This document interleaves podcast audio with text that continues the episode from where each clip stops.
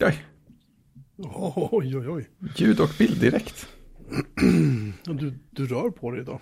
Ja, inte lika fastfrusen som jag brukar vara. Nej. Det har ju varit somrigt ute så då smälter man lite grann, mjukar upp i lederna. Jag var och handlade shorts idag för första gången på fyra, fem år tror jag. Ja, stort. Ja, XXL. Ja, Stort. hur stort som helst. Var det Dressman? Givetvis. Gubbutiken över alla andra gubbutiker. Ja, men jag har inte handlat på Dressman på jättelänge. Jag blir ju inlurad i sådana här misstag att köpa, köpa shorts av eh, märken som man tror ska vara lite finare och bättre. Det är de ju aldrig. Nej, eh, Dressman håller förvånansvärt jämn och bra kvalitet faktiskt till skillnad från... Ja, alltså jag hatar att handla kläder. Ja, men det är ju inget nöje så. dotter och sa så här, nu, hon fick en Apple Watch idag. Ja, ah, just det. SE en 40 mm eh, eh, guld, rosa, någonting. Ja, Ja, den som Ja, precis. tidigare. ja, det är nice. Så hon är jätteglad och sen så åt vi mat och sen sa jag, du jag behöver bara gå in på Dressman och så här handla ett par shorts. Och så kom jag in där och så insåg jag att jag behöver ju ha mer än bara ett par shorts. Mm.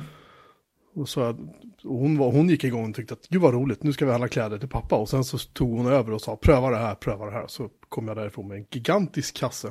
Och, över, över 2000 spänn fattigare, men okej då. Liksom. Men det är, man får rätt mycket för 2000 på Dressman.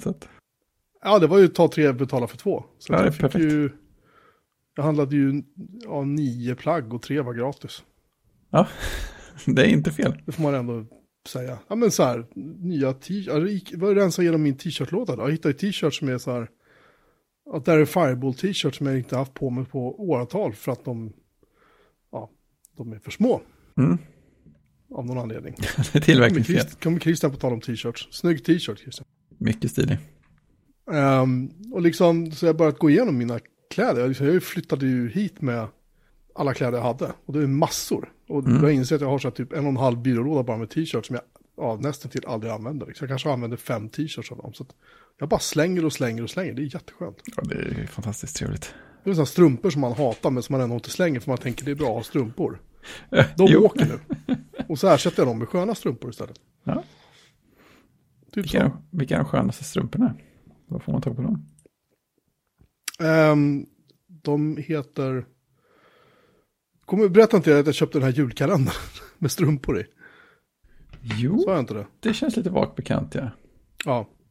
Jag minns inte märket nu, men jag tror att jag pratade om det för några avsnitt sedan. Är det typ Happy Socks eller något sånt där? Nej, nej, det här köpte jag från... eh, eh, Sad jag, Socks? jag köpte det från en butik vars namn jag tycker är så otroligt, otroligt roligt. De heter Stay Hard. Ja, just det. Och eh, Stay Hard eh, har då... Eh, de heter Topeco, de här strumporna. Ja, T-O-P-E-C. det märket känner jag igen, ja. Ja. Och de fick jag i julklapp för en massa år sedan av, tror jag, min dåvarande hustru. Och de, är jätte, de var jättesköna, men att de där de slits ju ut som alla strumpor gör förr eller senare. Och när jag insåg att mitt sista par var så här, nu är de, börjar de här bli väldigt tunna. Så tänkte jag så här, vad, undrar vad, är, vad är det för märke liksom? Vad är det köpt någonstans? Så började jag googla och så hittade jag, Åhléns skulle ha så här, jag vet inte, så här 200 spänn för ett par typ, de var, eller någonting sånt, de var jättedyra. Mm. Och sen så såg jag att Stay, eh, Stay Hard hade utförsäljning på julkalender med 12 par strumpor från Topeco. Så var det. det känner jag Så igen. då, det. kö- och för 363 kronor och 20 öre. De var nedsatta från 700, så tänkte jag att det var ju en bra deal. Ett par av strumporna är ju då med tomtetema, det är ju från lucka 24 då. Och lucka 23. Mm. De kan jag ju stoppa undan bara. Men de andra är supersköna. Det är så här grejer, bara skönt att, Fylla förråden. ja, och liksom så här, ha bekväma kläder liksom. Ja, det är fint. Så värt det. Det tycker jag. Hej Christian. Hej! Sitter och dricker light tonic. Halsar från flaskan. Kör du gin i ena och tonic i den andra och så blandar du i munnen eller? Raggardrink. Ja, ja, så ska det låta. Ja, hur är läget då? Med mig? Jo, för tusan. Det är bra. Fantastiskt. Här ska vi inte klaga. Nej, det är väl dumt. Ja, vi har massa saker att prata om idag. Oj, VVDC förstörde ju och har ju skjutit upp massa ämnen. Så att Ja, och några nya har kommit till. Ja, jag har hittat lite till. Och ni har hittat lite till. Ja, men du brukar hitta några precis innan sändning där. Ja, men jag, får lite, jag, jag tittar ju fortfarande i Markdown-dokumentet och så får jag lite panik. För jag ser ju aldrig att det ligger ett Google Docs-dokument. För de ligger ju inte så här i, i rätt Nej, ordning. Google Docs. Och sen kan jag säga, jag måste hitta på den, måste hitta, och sen så gnäller jag lite och säger, nej, nej, den ligger ju där. Och så Ja. tittar jag in och så bara, fan vad mycket prylar vi har. Och så, Mm. så vi får väl eh, köra igång på en gång om alla är, är, är, är redo och har blandat sina drinkar. Och Christian är, och Fredrik är tokladdade just nu, för ni, men det ser inte ni. Eh, oj. lyssnare. men Vad, jag tycker- är det du har för fleecetröja på dig Fredrik, eller hoodie? Den står VVDC på den, jag tyckte väl det. På tal om gamla tröjor. Har du kallt i källaren eller vad är det? Det är precis, det är precis lagom. Men när man... Ja, Christian, 27,4 grader inomhus. det, det har, det har inte ja, jag. visst. Men det, jag, jag har ju för sig en termometer här borta. Jag har 23 grader inne. Jag har stängt fönstret för att inte störa grannarna. När de sitter och eh, dricker sprit. Och, Termometern eh, säger 20 grader jämt borta vid dörren. 20 grader du sitter med en, och du sitter med en, liksom en hoodie på dig. Ja, men om man har suttit still en stund så tror jag att det blir bra. Du behöver äta upp dig, det var det det handlar om. Jag fryser aldrig. Det, jag jobbar på det. Bra. Hur som helst, vi kan börja med eh, någonting så otroligt roligt som en, en finländare som bloggar. Han eh, håller på att bygga ett sånt här off-grid-hus, ett timmerhus i Finland någonstans. Och Innan du fortsätter, det känns som hela Finland är lite off-grid. Det finns många bra ställen för off-grid i Finland. Ja, och ändå har de precis byggt ett jättestort fint nytt kärnkraftverk. Mm. Som gör att de inte behöver köpa någon el från, från Ryssland. Ehm, men ja, eh, det är ett vackert land på många sätt. Jag hälsar till vår kära lyssnare Remaster också då förstås. Som bor ju på kusten där någonstans. On-grid. Ja, han är on-grid. Ja, nu måste vi fortsätta här. Han, en den här finländaren, jag vet inte vad han heter den här killen. Men han bestämde sig för att han skulle bygga ett, ett, timmerhus. Och det skulle vara off-grid och det är så här, han hittade den perfekta tomten, han höll på att jaga i flera år efter den perfekta tomten. Han ville ha liksom så här, typ havs eller sjöutsikt. Och Finland är ju som bekant de tusen sjöarnas land, så det, det var väl inget större problem att hitta. Eh, tror jag. Han höll på i fem år och så hittade han ett tomt och så började han planera att han skulle bygga. Han ritade ritningar och så, var så, och så bestämde han då att han skulle ha, han skulle vara helt självförsörjande när det gäller el och vatten och allting. Och det kan man ju tycka så här, jo men det finns ju massor med så här YouTube-kanaler och bloggar där det är så här, åh nu är jag off-grid och nu bygger jag mitt eh, off-grid-hus och va så här. Det är liksom alltid från hippies till folk som bara vill vara i fred. Den här killen är så här, jag ska ha ett fullt fungerande bekvämt hus, det ska vara luftkonditionering, det ska vara golvvärme, det ska vara det här och det här. och det här. Jag ska inte elda, jag ska inte värma min kåk med ved dygnet runt. Jag ska ha liksom en värmepump, jag ska ha, så att han har bestämt sig för att han ska inte göra avkall på någonting. Och ändå ska han då driva det här då med solcellspaneler. Um, och man kan säga att det jobb han har lagt ner på att blogga det här och liksom förklara varje steg av sitt husbygge med liksom matematiska beräkningar på strömförbrukning och hur man räknar ut hur många solpaneler man behöver och liksom varmvattenproduktion och, och jag vet inte allt. Det är så detaljerat så det är vansinnigt. Um, tycker man sånt här är roligt, vilket jag tycker, så är det här, han har postat fem eller sex bloggposter när jag kollade häromdagen. Ehm, då ska man titta på den här, den är helt fantastisk. Och han skriver kul och han liksom skriver, han, han säger det själv att han är akademiker. I någon bloggpost säger han så här att jag ska sluta skriva på det här sättet, för jag har hört, hört att några tycker att det är lite så här, det är lite jobbigt. Nu ska jag försöka vara lite mera, ja, lite mera så här rakt på sak istället. Han, han, säger, han inser själv att han skriver som en akademiker.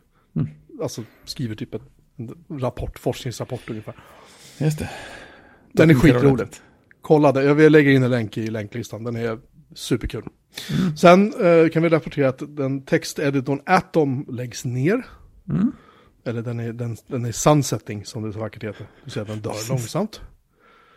Och ska ersättas av någonting annat som heter Z.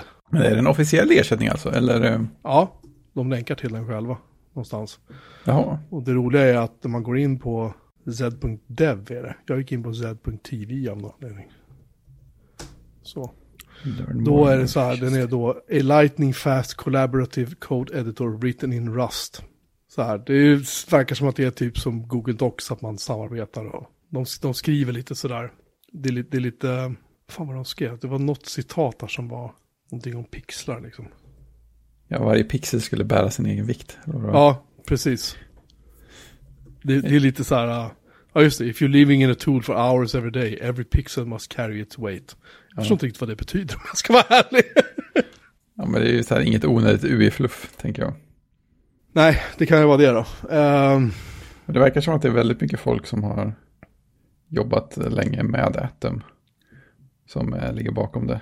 ja, tittar man de som har jobbat där så har ju då ja, Nathan då, Nathan Sobo, han jobbade då på GitHub och för att bygga Atom. Och sen klev han av tydligen till 2018. Sen har vi en kille som till som har jobbat på Atom. Och en kille som jobbar på Atom. Och en kille som jobbar på Facebook. Och en kille som jobbar på Microsoft. Det är typ de. Bland Ja, annat då en kille som heter Keith Simon som har jobbat på IntelliCode. Och VS Code och Visual Studio och lite sånt där. På eh, Microsoft. Så att de har ju hittat rätt folk. mm. Men när jag hör namnet Zed då tänker jag ju på, eh, vad heter det, Pulp Fiction. ja jag tänkte säga det. Zed. Who's Zed? Zed's dead baby. Zed's dead. Ja, jag hoppas att det går bra. Ja, de verkar Zed. göra co- coola saker så. Eget eh, GPU-accelererat eh, UI-ramverk. Och det gjorde de istället för att bygga med typ Electron eller någonting. Det är vi tacksamma för. Det är fräckt att se när man kan se någonting. Det enda som känns lite jobbigt så här på förhand är ju att det är ett företag. Ja, Så att det blir riskkapital och andra fräcka saker och molnkörande eller något. Ja, vi får se. ja, det här kommer nog inte vara en prem. Det kan jag nog nästan ta gift på. Jag skulle vilja ha en on-premise texteditor. Det verkar ju jättedumt. De vill ha det, köra, inte cloud. Ja. Sen eh, har vi ju då eh, Stage Manager som eh, presenteras på VVDC här om veckan. Det hette väl så va? ja, Det visar sig att det är ju egentligen inte nytt. nej, det hade de experimenterat med ett tag. Ja, Men de hade, Eh. var det det blogginlägget som hade försvunnit? det försvann väldigt fort. Det är alltså en kille då som har, eh, som har, eh, han byggde det på Apple redan 2006 tror jag det var. Och typ Snow Leopard. Mm. Ja, och bara som en demo. Och det där, ja, det kom ju inte med då. då. Men nu, och jag tror att om det var Craig Federiki någon som sa liksom att nej men det här är en gammal idé som vi jobbade på. Eller om det var, det var någon Ja, det som var- sa någonting till Gruber i alla fall när, när, de inte, när Gruber intervjuade dem på, vad heter den andra? Joss. Jag sa det var på The Talkshow då nämnde eh, Air Force One det. Och sen var det även med, jag tror det var i Techcrunch, det var en lite längre intervju nu och då, då kom det upp igen. Att eh, det här är en, en gammal idé som, eh, som har testats för. Ja, Men det- Link heter det. Precis, eh, Always On Exposé kallar de det för också ibland. Eh, den här sidan då som då försvann fort som ögat, den finns ju då eh, lagrad hos archive.org. var tur. Så det är lite kul, man kan titta då skärmdumpar från, eh, från Snow Leopard. Hur det såg ut och så tittar man på hur det ser ut idag. Det är så här, jo, det, det ser ju ganska likt ut. Ja, man känner igen det helt klart. Ja. Fast då hade de ju fönster ut både på vänster och på högerkanten. Som var så här undanflärpade. Det har de ju inte nu. Och det kanske var lika bra. Men det är ju, det är ju spännande att se och det jag tycker jag är roligt att de... Att, det kanske var där, jag vet inte om det är därför de pratar om när bloggposten kom upp eller att eh, de hade tänkt göra något. Men det är roligt att eh, liksom, gamla saker som de har testat men som förkastades då liksom har inte försvunnit. Utan det finns folk som gillar det och det är kvar och det prövas igen. Så att eh, mm, jag, för i den bloggposten så de som körde det då eh, liksom, som testade och liksom gillade, de använder ju det fram tills att ja, men nu funkar det inte längre. Då har det inte stöd i de här MacOS-versionerna så nu, nu får vi sluta använda det. Men de körde, de körde det ganska länge ju. Eh, internt på Apple och de som, de som gillade det, som hade det. Ja. Det, det här tycker jag tyder på så här vad man brukar kalla för institu, institutionellt, vad heter det? institutionellt minne. Mm. Institutional memory. Det, är- det är för övrigt eh, ett av avsnittsnamnen på, eh, vilken tv-serie då, Christian? Ah, The West Wing. Mm. Sorry. Ehm, och det, det är ju lite grann samma sak där det, i, i, i det avsnittet, precis som här på Apple. De, de vårdar, även om det är idéer som inte blir av, så vårdas de och liksom någon kommer ihåg dem, någonstans finns det lagrat Ja. på något sätt. Det kul att veta hur de arkiverar här idéer som inte blev något. CAD-ritningar och sånt är en sak, men det är så här, UI-designen, finns det skärmdumpar och kod i något, i något repo någonstans liksom. Ja, just Jag det. Det är spännande. Eller har de bara tur nu att det finns eh, folk som jobbar så länge på Apple? Ja, den här killen slutade ju 2019 för övrigt. Apple, det är väl därför han vågar prata om det nu. Eller Precis. vågade, sen tog han bort det. Han, började 1999. Mm. Jesus. Så att vissa jobbar ju länge. Nej, men jag, jag, jag tycker det var lite häftigt och framförallt då när han eh, hade skärmdumpar och posta. Mm. Eh, extra kul. Extra kul. Nej, men det... Vi länkar ju till eh, arkivet. Arkivbloggposten. Man kan, man kan söka också på Shrinkedink så. Det hann ju postas på ganska många forum också. Ja. Det flög ju runt direkt och Groob eh, länkade ju till det. Så att, eh, ja, eh, men han måste fått någon påtryckning eftersom att det försvann. Ja, Ja, någon de- där har ringt någon och harklat sig lite kanske. ja, This is Tim. this is Tim. This is Tim Apple. Någonting som vi inte tog upp förra veckan och som Apple inte tog upp på VVD-keynoten heller, heller är då nyheter i eh, TVOS eh, 16. Stage manager. Nej, faktiskt inte. Jag är besviken. Däremot så eh, eh, kan det vara intressant, jag ska ta upp länken så att jag läser rätt här. De eh, inkluderar, först så sa de då att eh, det skulle finnas stöd för HDR10 plus. Mm. Eh, men det togs bort från Apples hemsida sen. eh, de kommer att utöka Game Controller-stödet för eh, ja, Nintendos eh, Joy-Cons och Pro-controller. Det är väl också Nintendo kanske. De kommer att ha konnektivitet över massa olika enheter så ska, Apple TV ska kunna prata med iPhone, iPad och klockan. Kanske att typ om man, har, man tränar så kanske klockan kan mata till tvn med data eller skicka så här, vibrationer genom handleden för att peppa, eller jag vet inte. Man kanske kan använda klockan som en fjärrkontroll för tvn. Eller Apple TV då, exempelvis. Jag vet inte. Eh, de ska tydligen eh, upp, eh, fräscha upp då, eller utöka gränssnittet då, så man kan ha flera användare. Använda profiler. Och, sen ska jag stödja någonting som heter Matter, som typ är en ny standard då för smarta hemsaker. Just det. Och det verkar som att Apple TV då kanske kan bli en sån här hubb i allt det här då. Ja, men det är det ju redan nu i HomeKit. Precis. Ja, både ja och nej. Eh, I mitt fall så är det mina HomePods som är hubbarna. Ja, men det är väl Stänger jag av hubbarna så växlar de över till Apple TV. Ja, precis. Det är ju... Idag kan du ha eh, HomePod, Apple TV eller iPad som HomeKit Hub eller Home, Home Hub. Men i, från och med nästa version nu så försvinner iPaden som hub.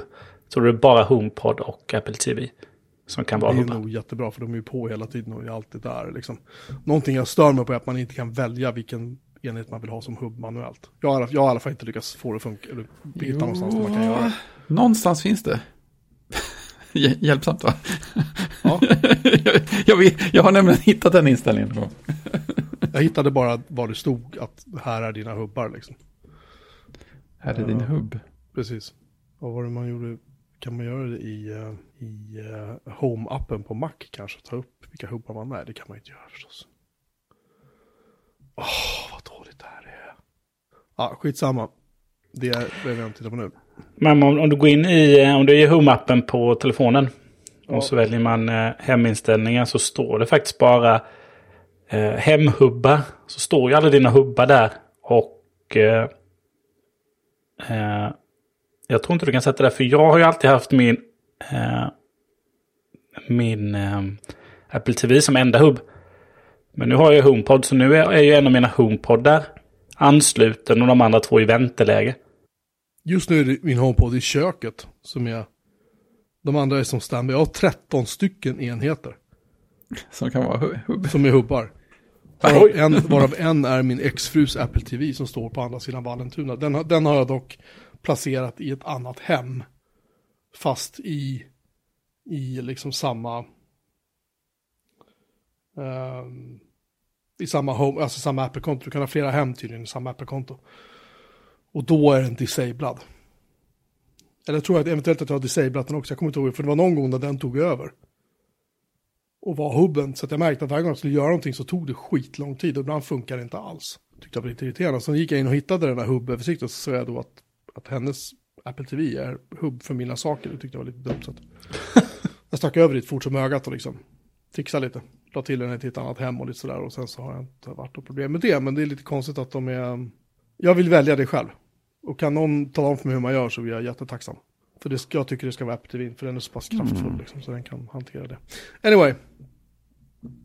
Vi ska marschera vidare. Vi har lagt in länken till uh, listan över de här nyheterna. Uh, iPod Hi-Fi som tv-högtalare. Ja, på, på tal om Apple TV. Nej, jag, eh, jag har ju Arbani. Har jag en sån här limpa som är, ja vad är det nu, 10, 12, 13 år gammal kanske. Som har varit lite svajig i ljudet. Och det, det märkte du när du var hos mig Jocke. Den, den gick lite sådär. Ja, den var lite sådär. Och sen då när, jag, när det dök upp eh, två HomePodar då så ställde jag ju dem där bara för att testa. Och det var ju, det var ju trevligt. För då svajade inte ljud så mycket. Men, eh, men de, har, de, de, de är utplacerade nu så de, de står inte kvar där nere. Eh, men jag hade ju köket ovanför kylskåpet, eller ovanför frysen. Så har jag överskåp. Ovanför överskåpet mot taket där så var det ett perfekt lucka för att stoppa in en, en iPod HiFi då som har stått där länge. Men nu när det blev en HomePod istället så är det mycket bättre så då plockar jag ner den. Eh, för den har stått väldigt långt upp i taket så ljudet har inte varit jättebra då. Så tänkte jag, men den här kanske jag kan koppla till till tvn och få kanske inte det basljudet som jag har det som att jag har en, en, en bas, baslåda till en annan, men ett bättre och stabilare ljud. Så den ställer jag där. Men eh, TV, eller utgången från tvn till den här limpan jag har är ju en sån Toslink-kabel. Mm. Eh, och iPad Hifi har ju det in fast i form av en mini. Så inte klarar jag både 3,5 mm och den mini-Toslinken. Mm. Mm. Så först körde jag 3,5 mm. Och, De hade det på Airport Express va? Också. Ja, precis. Mm, samma. Äh, men då kopplade jag bara in en vanlig 3,5 mm rätt in i tvn. Och då, eh, då blir det ju på hörlursuttaget. Och det är lite... Det vill man inte ha. Eh, så då köpte jag bara en sån Toslink-adapter. Och stoppade i. Och... Så nu har jag iPad Hi-Fi till, eh, som tv-högtalare. Jag har inte plockat bort den andra än. Så det, det är dubbel. Hänger en på väggen och så står den på tv-bänken då. Så att... Uh, ja, det är, det är inte det bästa tv-ljudet, men uh, helt klart, helt klart bra och bättre med lite sviktande Arbani då. Som, uh, där ljud går lite upp och ibland är det liksom, liksom nivån höjer sig eller sänker sig. Lite sådär. så att mm, det här det, det kommer både bli snyggt och lagom tillfredsställande. inte, inte för tillfredsställande, inte, inte jobbigt. Nej, men jag, men jag tänker om man köper en, en ett riktigt bra tv-ljud ja, ja. för, för flera tusen så tycker man att oh, det här är ju jättebra. Ja, men det här är lite mer så lutherskt balanserat. Ja. ja. precis. Men det behöver jag inte ha. Det här kommer bli jättesnyggt mm. med, med den gamla klassiken där. Så att, det tänkte jag. Men då vill jag helst att...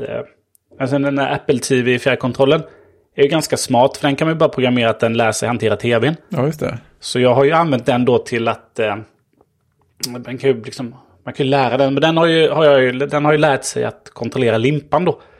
Så jag kan höja och sänka ljudet på den mm. med den fjärrkontrollen. Men som att eh, den fjärrkontrollen till Ravanin då, den är ju, den är ju kasserad sedan flera år tillbaka. har gått sönder. Men eh, det lyckades ju inte. Jag lyckades ju inte lära. Det står liksom, jag, man, man, tar ju då den, liksom, den högtalaren eh, som original. Och så tar, håller man inne då ljud upp. Och riktar då Eh, och så är man nära Apple TV då också och riktar mot Apple TV och så lär ju sig Apple TV, okej, okay, det är den här signalen. Men det funkar inte. Så jag har ju den gamla vita fjärrkontrollen. Den jättegamla vita som man hade till den. Den är, så, mm. den är mysig. Den fick man väl också. Satt magnetiskt på sidan av, sin, av en iMac. Ja. ja, men den fick man väl eh, mm. Till iMac, precis. Den hette Front Mac Row. Mac Mini fick den också. Front Row, mm, det var grejer det. Ja, min, min Backviner från 2012, 2012 har faktiskt en IR-port på fronten. Ja visst, det har min här också. Det borde din, Fredrik, din också Fredrik. Ja det har den. Jo, så innan jag började det experimentet att lära den då så, så styrde ju den vita gamla fjärrkontrollen var ju bara iPod Hi-Fi. Men sen så skulle jag lära den då. Och tänkte jag, men vad bra, den funkade ju, den där stapeln fylldes i. Och sen när jag körde med Siri Remote, det hände ju ingenting. Mm. Men däremot när jag sen började köra med eh, den gamla vita iPod högt eller fjärrkontrollen. Då styrde den ju Apple TVn. så det lilla hjulet där runt som är då eh, fas eller byt låt fram och tillbaka och ljud då. Det blev ju navigeringen Oj. på Apple TV då. Det är ganska Och- nice ändå. Ja, fast jag kan ju inte höja volymen då. Eller vol- samtidigt som jag höjer volymen så gör jag ju annat i... Eh, jag höjer volymen då på iPod Hi-Fi och gör annat det, i gränssnittet. Eh, så då gick jag in och tänkte, ja, men då tar jag bort den här fjärrkontrollen då. Eh, liksom i gränssnitt. på Apple TV. Det funkar ju, den är fortfarande kvar. Eh, så jag vet inte liksom vad jag ska göra. Men eh, som tur var så står Apple TV i ett skåp. Så jag stängde skåpsdörren och så var det bra. Det löste med hårdvara. Ja, precis. Jag löste det med att blockera signalen istället. Så nu har jag fått lära barnen att vi har två, två fjärrkontroller. Ja, Ja, en för ljud och en för, eh, och en för att ja navigera. det är klassisk uppsättning. Men jag ska ordna så vi kan posta lite bilder. Där postar de i, eh, helt enkelt i slacken. Så de som vill se dem sen får joina slacken. Ja, Är de postade redan? Eller de kommer att bli postade? Nej, ja, jag måste städa undan lite först. Ja, ja. Jag kan inte ha en limpa bakom. Just det. måste se snyggt ut. Ja, jag kan inte ha dubbelhögtalare. Gör något, Det gör något till funkar. Pixelmator. De har säkert någon sån funktion, ta bort eh, ljud, soundbar. Nej, jag, jag tror att det där är, jag, jag vill minnas att eh, den här iPod Hi-Fi hade rätt bra ljud och sådär, eller rätt bra bas framförallt. Så det är rätt bra tryck i den där. För att vara så liten. Liksom. Ja, men den är, mm, jag, jag såg ett test på den. Eh, någon som testade den då. Modern testade den på, på YouTube. Och då kom fram till att ja, men om, man, om man har ganska hög volym och sitter eh, liksom på ett ganska perfekt avstånd. Och inte för nära och inte för långt bort. Då är det bra ljud. Men ska den fylla ett större rum, ja, då orkar den ju inte det då. Nej, okej. Eh, Och har man för låg volym så liksom, nej, man skulle ha liksom tillräckligt hög Ja, på rätt ställe. Sitta liksom i, där vågorna bryts. Ja, ungefär så. The sweet spot. Men eh, ja, den är snygg. Men vi länkar till eh, Basic Apple Guy har gjort en liten... Eh, har gjort en bloggpost om den. Och sen så vill jag minnas att en kille som drev en annan bloggpost som hette typ Minimal Mac någonting. Eh, eh, hade precis hade en, eh, en blogg om, eh, gjorde en post om detta. Men den, den, eh, den bloggen uppdateras inte längre. Jag ska se om jag hittar den bloggposten så postar de också i Mac, show notes. Den kommer jag ihåg. Tror Var, inte det ganska pretto liksom? Jo, jag klarar mig med mindre. Och så var det så här bilder på skrivbord där låg en liten anteckningsblock om Ja, fast nu, ja, eller, eller så tänker jag fel. Utan Minimal Mac var nog han, Patrick Rohn, som gjorde... det var eh, mm, men det fanns en annan blogg som postade liksom, ja, tester och, och liksom sköna, sköna prylar.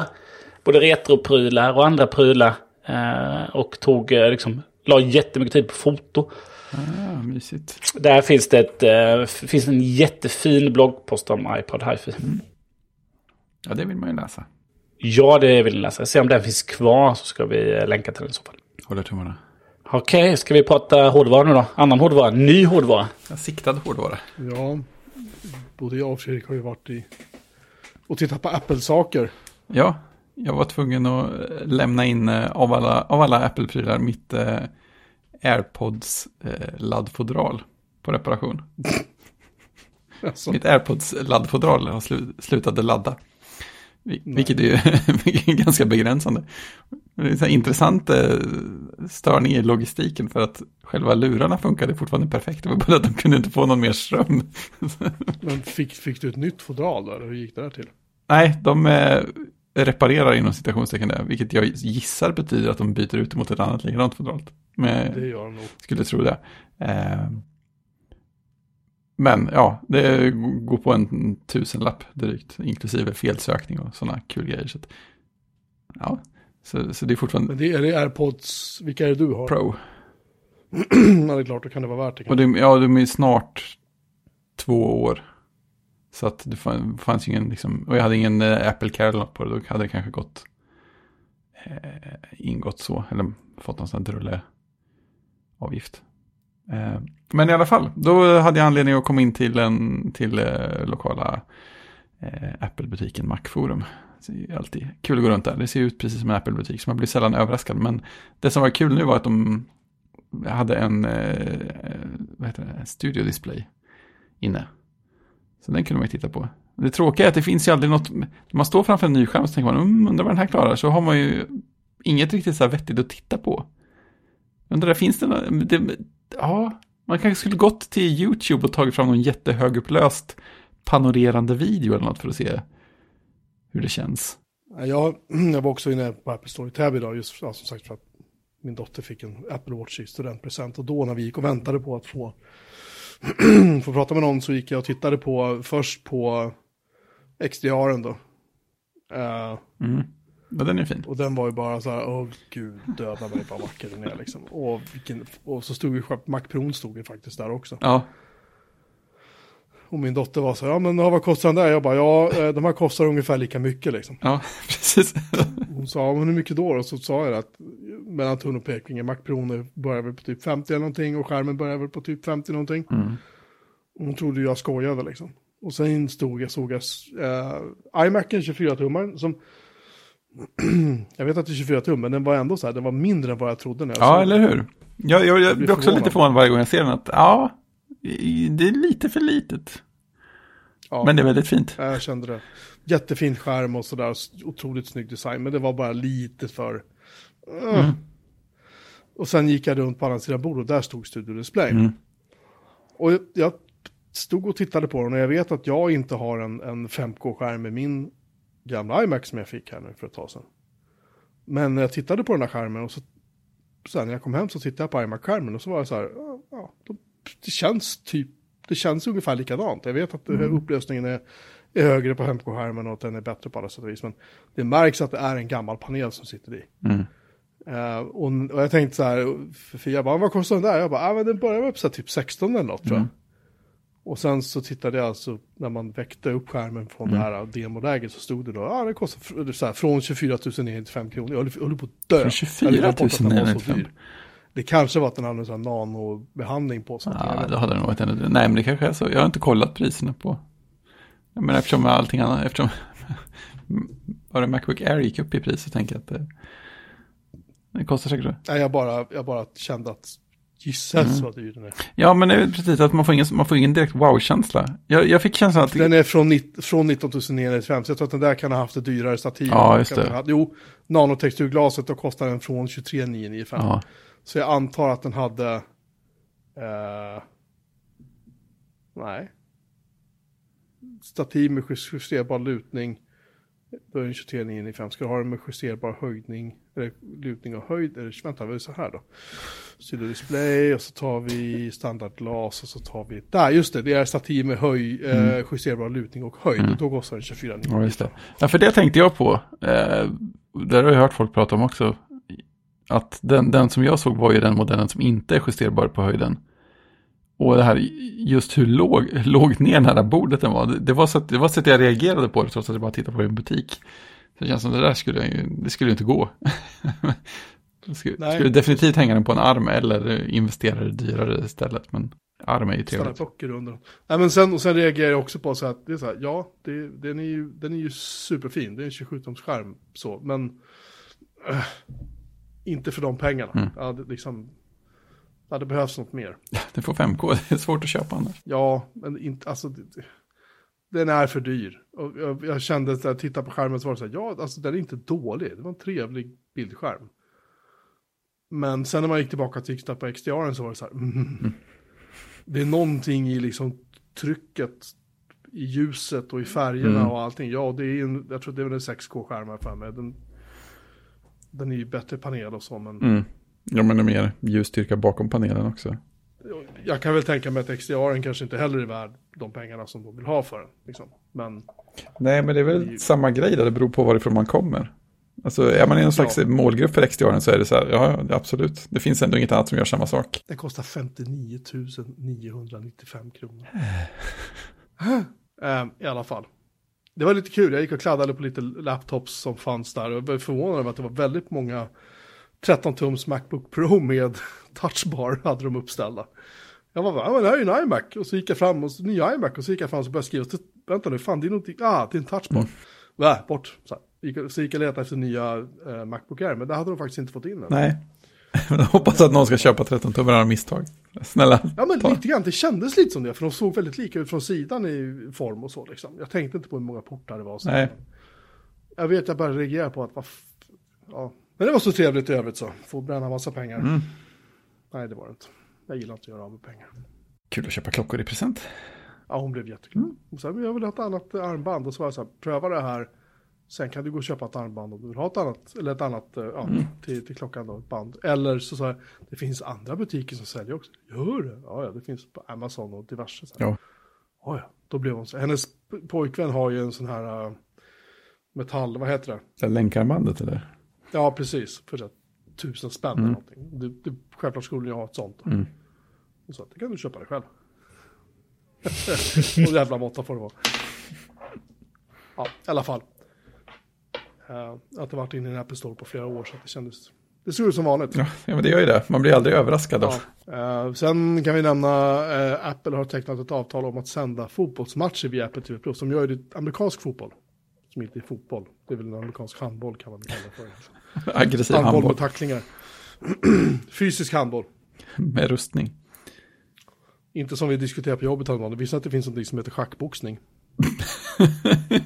det, Där, folk, där, folk, där du antingen kan vinna genom att göra din motståndare schackmatt eller knocka ut motståndaren eller vinna på poäng i boxningsmatchen. det finns över hela världen. Det är stort tydligen i Tyskland. Finland har en, en liga. Finns på Wikipedia, det är bara att läsa. Eh, anyway, eh, de har tecknat avtal om det. Det kommer nog sannolikt endast sändas i USA därför att det rör sig om den här ligan som heter MLS som är då amerikanernas motsvarighet till det vi kallar för fotboll, det vill säga socker kallar de det för där borta. Så tidigare har de ju tecknat avtal då, som sagt med amerikansk fotboll också. Eller det var, det var baseball, förlåt. Baseball har de det. tecknat Mm, avtal det det. Så att nu börjar de satsa på livesändningar, vilket ju är lite häftigt. Då är bara frågan om när köper de typ CNN liksom. Och kör nyhetssändningar. Det lär visa sig. Ja, det var vår uppvärmning. Vad tog det idag? Det tog bara 38 minuter. Ja, det, Christian är så tyst att jag vet inte. Det gick snabbt. Ja. Men nu ska vi gå in på... eh, Det blir andra bullar. ja, det här är en spännande punkt. Mm. Det är bara jag som lägger till ämnen så jag vet inte vad jag ska göra. Ja, men det här är ju, jag vill höra allt om det här. Det är ju serverkluster och grejer. Tänk dig ett. Beowulf-kluster av de här. Ja, men jag och Fredrik har ju rensat ämnen för att det här ska ju få ta plats. Ja, precis. Ja, det var snällt av er. Det var Mm. väldigt generöst av er. Eh, så här är det. Eh, Min, min lägenhet är ju, den är ju, den är ju ganska varm. Så här på sommarhalvåret. Den är, mm, om jag stänger fönstren, det var 23 grader, nu ska jag titta. Det var 23, 23 grader när vi började spela in. Nu är det 24 grader.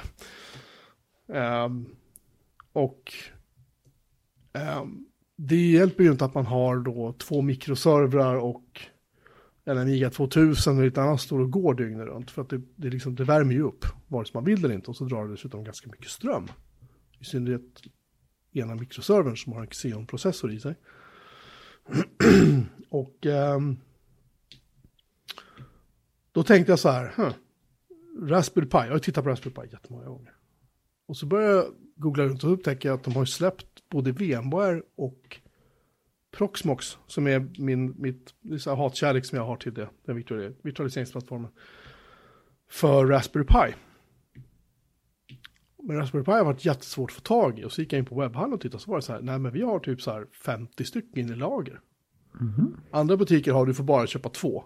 Men webbhallen hade inga begränsningar så att jag tänkte så här, nej men eh, jag köper väl fyra. Mm. Och det är fyra processorkärnor per Raspberry Pi och, och, och 8 gig RAM per Raspberry Pi. Det betyder att jag kommer när jag har, har kopplat in alla fyra, vilket jag ska göra så fort jag får mina strömadaptrar till resten av dem, då kommer jag ha dubbelt så mycket minne som jag har nu med en microserver med en Xeon-processor i, för den klarar bara 16 kick. Hur som helst så ehm, tänkte så att jag köper det här som ett experiment. Funkar inte det så får jag köra saker och ting separat på varje paj. Och så kan jag åtminstone stänga av den här eh, mikroservern. Men jag är faktiskt förvånad över hur bra det fungerar. Att köra, att få in Proxmox var ganska lätt.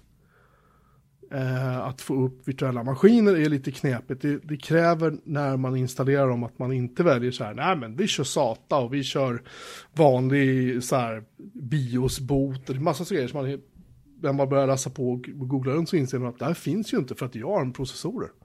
det Ja, har liksom det. inte slagit mig. Det var det som att, ja men det är väl, det är väl bara att köra som vanligt liksom. Eh, jag har testat med Ubuntu Server, jag har testat med Rocky Linux som finns för ARM. FreeBSD har jag inte lyckats få bota ännu. Um, tyvärr. Eller när botar installationen så händer ingenting. Men Rocky Linux funkar jättebra. Jag har kört tre stycken virtuella maskiner. Jag har varit uppe i tre dagar, fyra timmar och 28 minuter nu med tre VMar på. Varav åtminstone två gör lite små saker sådär. Typ loggserver och... Jag tror ni hittar på maskiner bara för att ha någonting att testa med. Mm. I och med att jag inte har gjort klart klustret ännu. Ehm, men den är så här, den är inte särskilt varm. Det går ju att överklocka Raspberry Pi om man vill. Det man också gör med Raspberry Pi när man, när man har installerat den första gången så är det då går man in i så här Raspi-config och säger man så här, hur mycket grafikminne behöver Så säger det, ja vi har ställt in 64 meg eller något sånt där, bara eh, en meg får du, varsågod. För då får jag mer minne till resten. För jag behöver ingen grafikminne. Nej, det är skönt. Ehm, jag kör på SD-kort bara, jag ska köra en USB-ansluten SSD till varje maskin på en terabyte också, för de grejer som kräver det. Annars kör jag allting över NFS mot en äldre microservice som kör eh, Trunas. Alla VMarna körs över nätet mot den här lilla Raspberry Pi, tre stycken på en 1 gigabits Ethernet-länk. Och den är ju knäpptyst då, för det är ju ingen fläkt. Det är nice. Ehm, jag tar backuper över nätet också. Till, en, till samma TrueNAS-maskin. Det måste jag nämligen göra för att när jag har satt, fått de andra maskinerna och satt igång, då måste jag sätta igång klustret. Då får det inte finnas några VMar på någon av maskinerna som går med i klustret. Utan man måste då tömma dem. Då tar jag backup på de här maskinerna, tar bort dem. Sen kan jag återställa backupen bara så får jag tillbaka den. Det är lite så här Proxmox special som jag tycker är jättedum.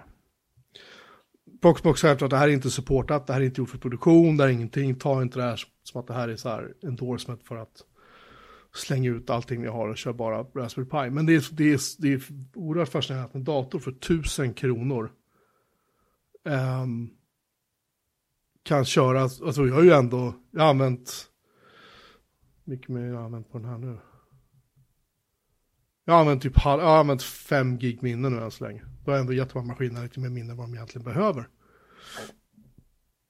Jag kan köra ett par, tre maskiner till på den här virtuella maskinen på den här. En dator för tusen spänn som är stor som ett kreditkort drar kanske, vadå, 10 watt?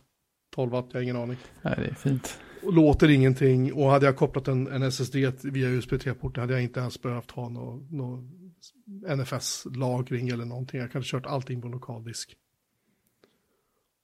Det är helt vansinnigt att det här fungerar. Det är vansinnigt hur bra det fungerar. För att om man loggar in på de här maskinerna och börjar laja runt med dem.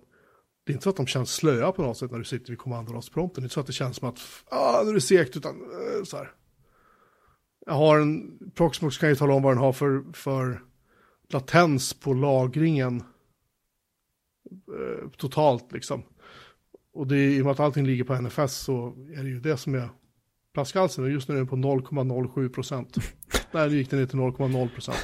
Det, det, det är okej. Det är som att övervaka fläktarna i en M1 Mac Mini. Ja, Jag tror jag hörde. Nej, den- nej. det är liksom ingenting att bråka om. Det, jag vet inte vad jag ska säga med. Man kan göra skitmycket kul med Raspberry Pi, men det här var någonting jag ville testa. Jag har kunnat kört Kubernetes, containrar och hela den biten, men jag känner bara att nej, jag har, liksom, jag har inte ork och tid. Jag, vill, jag har ett problem jag behöver lösa nu. Mm. Det är det man ska... Det är det som är roligt med Raspberry liksom- Pi, man kommer på ett problem som man faktiskt vill lösa med dem. Det är ju jättefint. Ja. Ehm, jag menar, jag har ju andra generationens Raspberry Pi. Eller första serie Model B tror jag den heter. Den är ju min Pi-hole, den har ju varit igång i, Just det, för alltid. inte, sen förra strömavbrottet, när det det var.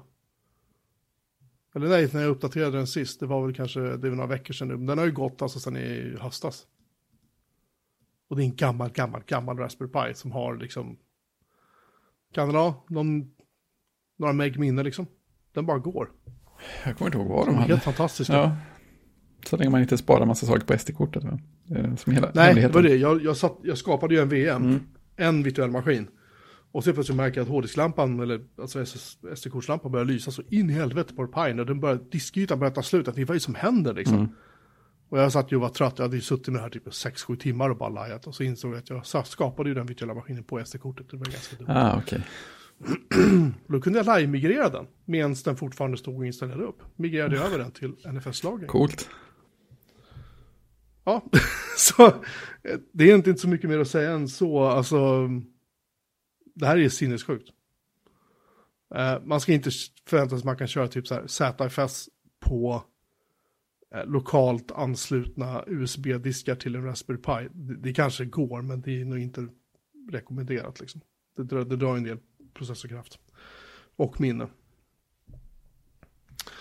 Men för så här små saker liksom, DNS, liten sysslogmaskin, en SSO, sådana här eh, jump host har jag satt upp än så länge. Jag ska flytta Mastodon-servern som Christian kör på också. Den ska flyttas till en Raspberry Pi. Oh, Raspberry-server. Eh, ja, precis. Jag har lite webbsajter som står och går. Ehm, för min BBS och lite annat sånt där som jag tycker att det kan ligga här istället för att ligga någon annanstans. Mm. Ehm, men det, det, där- det den Mastodonen är ju den tyngsta jag har. Men den är inte så att den kräver så jävla mycket. Har sett folk som körde på en Raspberry Pi rakt av med typ så här 2 gig ram. Liksom. Ja, det är bara att man ska ha lagringsutrymmet va, så det inte tar slut, eller? Ja, men jag har, inte- jag har 10 terabyte så det är lugnt. Ja, det ska väl räcka en stund till. en annan animerad GIF. Kan... Ja, jo, det kan de ösa på. Alltså att det är, jag ska flytta massa saker Mm. till det här. När jag har fått igång de andra tre pajorna så jag har hela klustret klart. Sen kan man också i Proxmox via ett skript, tredjepartsskript som någon har hackat ihop så kan man implementera vad VMware kallar för DRS. Det betyder att då migrerar den över virtuella maskiner mellan de olika noderna i klustret automatiskt baserat på hur mycket minne som är ledigt på varje nod. Mhm. Så att det är inte så att en maskin kan säga Åh, nu tar jag allt minne du har gett mig. Åh, det tog minnet slut och så börjar saker gå åt helvete. Utan då flyttar den bara över lite snyggt så här, till någon annan nod och så rullar det vidare. Det är fräckt. Så det finns en skärm med open source, men det är en jävla massa jobb. Och just nu är jag i den där fasen som det där är fortfarande roligt. Ja, det är en bra fas. Just nu. För det är kul med nya, nya shiny saker. Mm. Och eh, ja. Frågor? Jag tänker att det borde finnas någon slags eh, sån här eh, liten eh, ikon som man kan skaffa, lite som de här Netscape Navigator-knappar och sånt, fast för det här är ett, en, en stapel av Raspberry Pi som står och puttrar i ett hörn. Jag tänkte jag ska hålla en presentation för det här om det här på jobbet. Ja. För jag har innovationsdagar där. Och då tänkte jag så här, ta en bild för, för jag har beställt så här plexiglashållare för mina Raspberry Pi. Så man sätter alla fyra på höjden. Mm. Kostar så här 100 spänn på Amazon. Det var liksom inga pengar. Mm. Och det är en fläkt och kylflänsa så med också. Och då tänkte jag, jag ska, jag ska ta en bild på det först. Sen ska jag ta en bild på nästa där kolaburk bredvid. Ja, det är perfekt. Den. Bara, först tar man en bild och bara visar den på typ en storbildsskärm eller en projektorduk och säger, ja, här är mitt kluster. Alla, oh, så här. Och här har vi hur stort det är. Liksom. Och sen förklara, allt det här kan du göra med det här. Mm.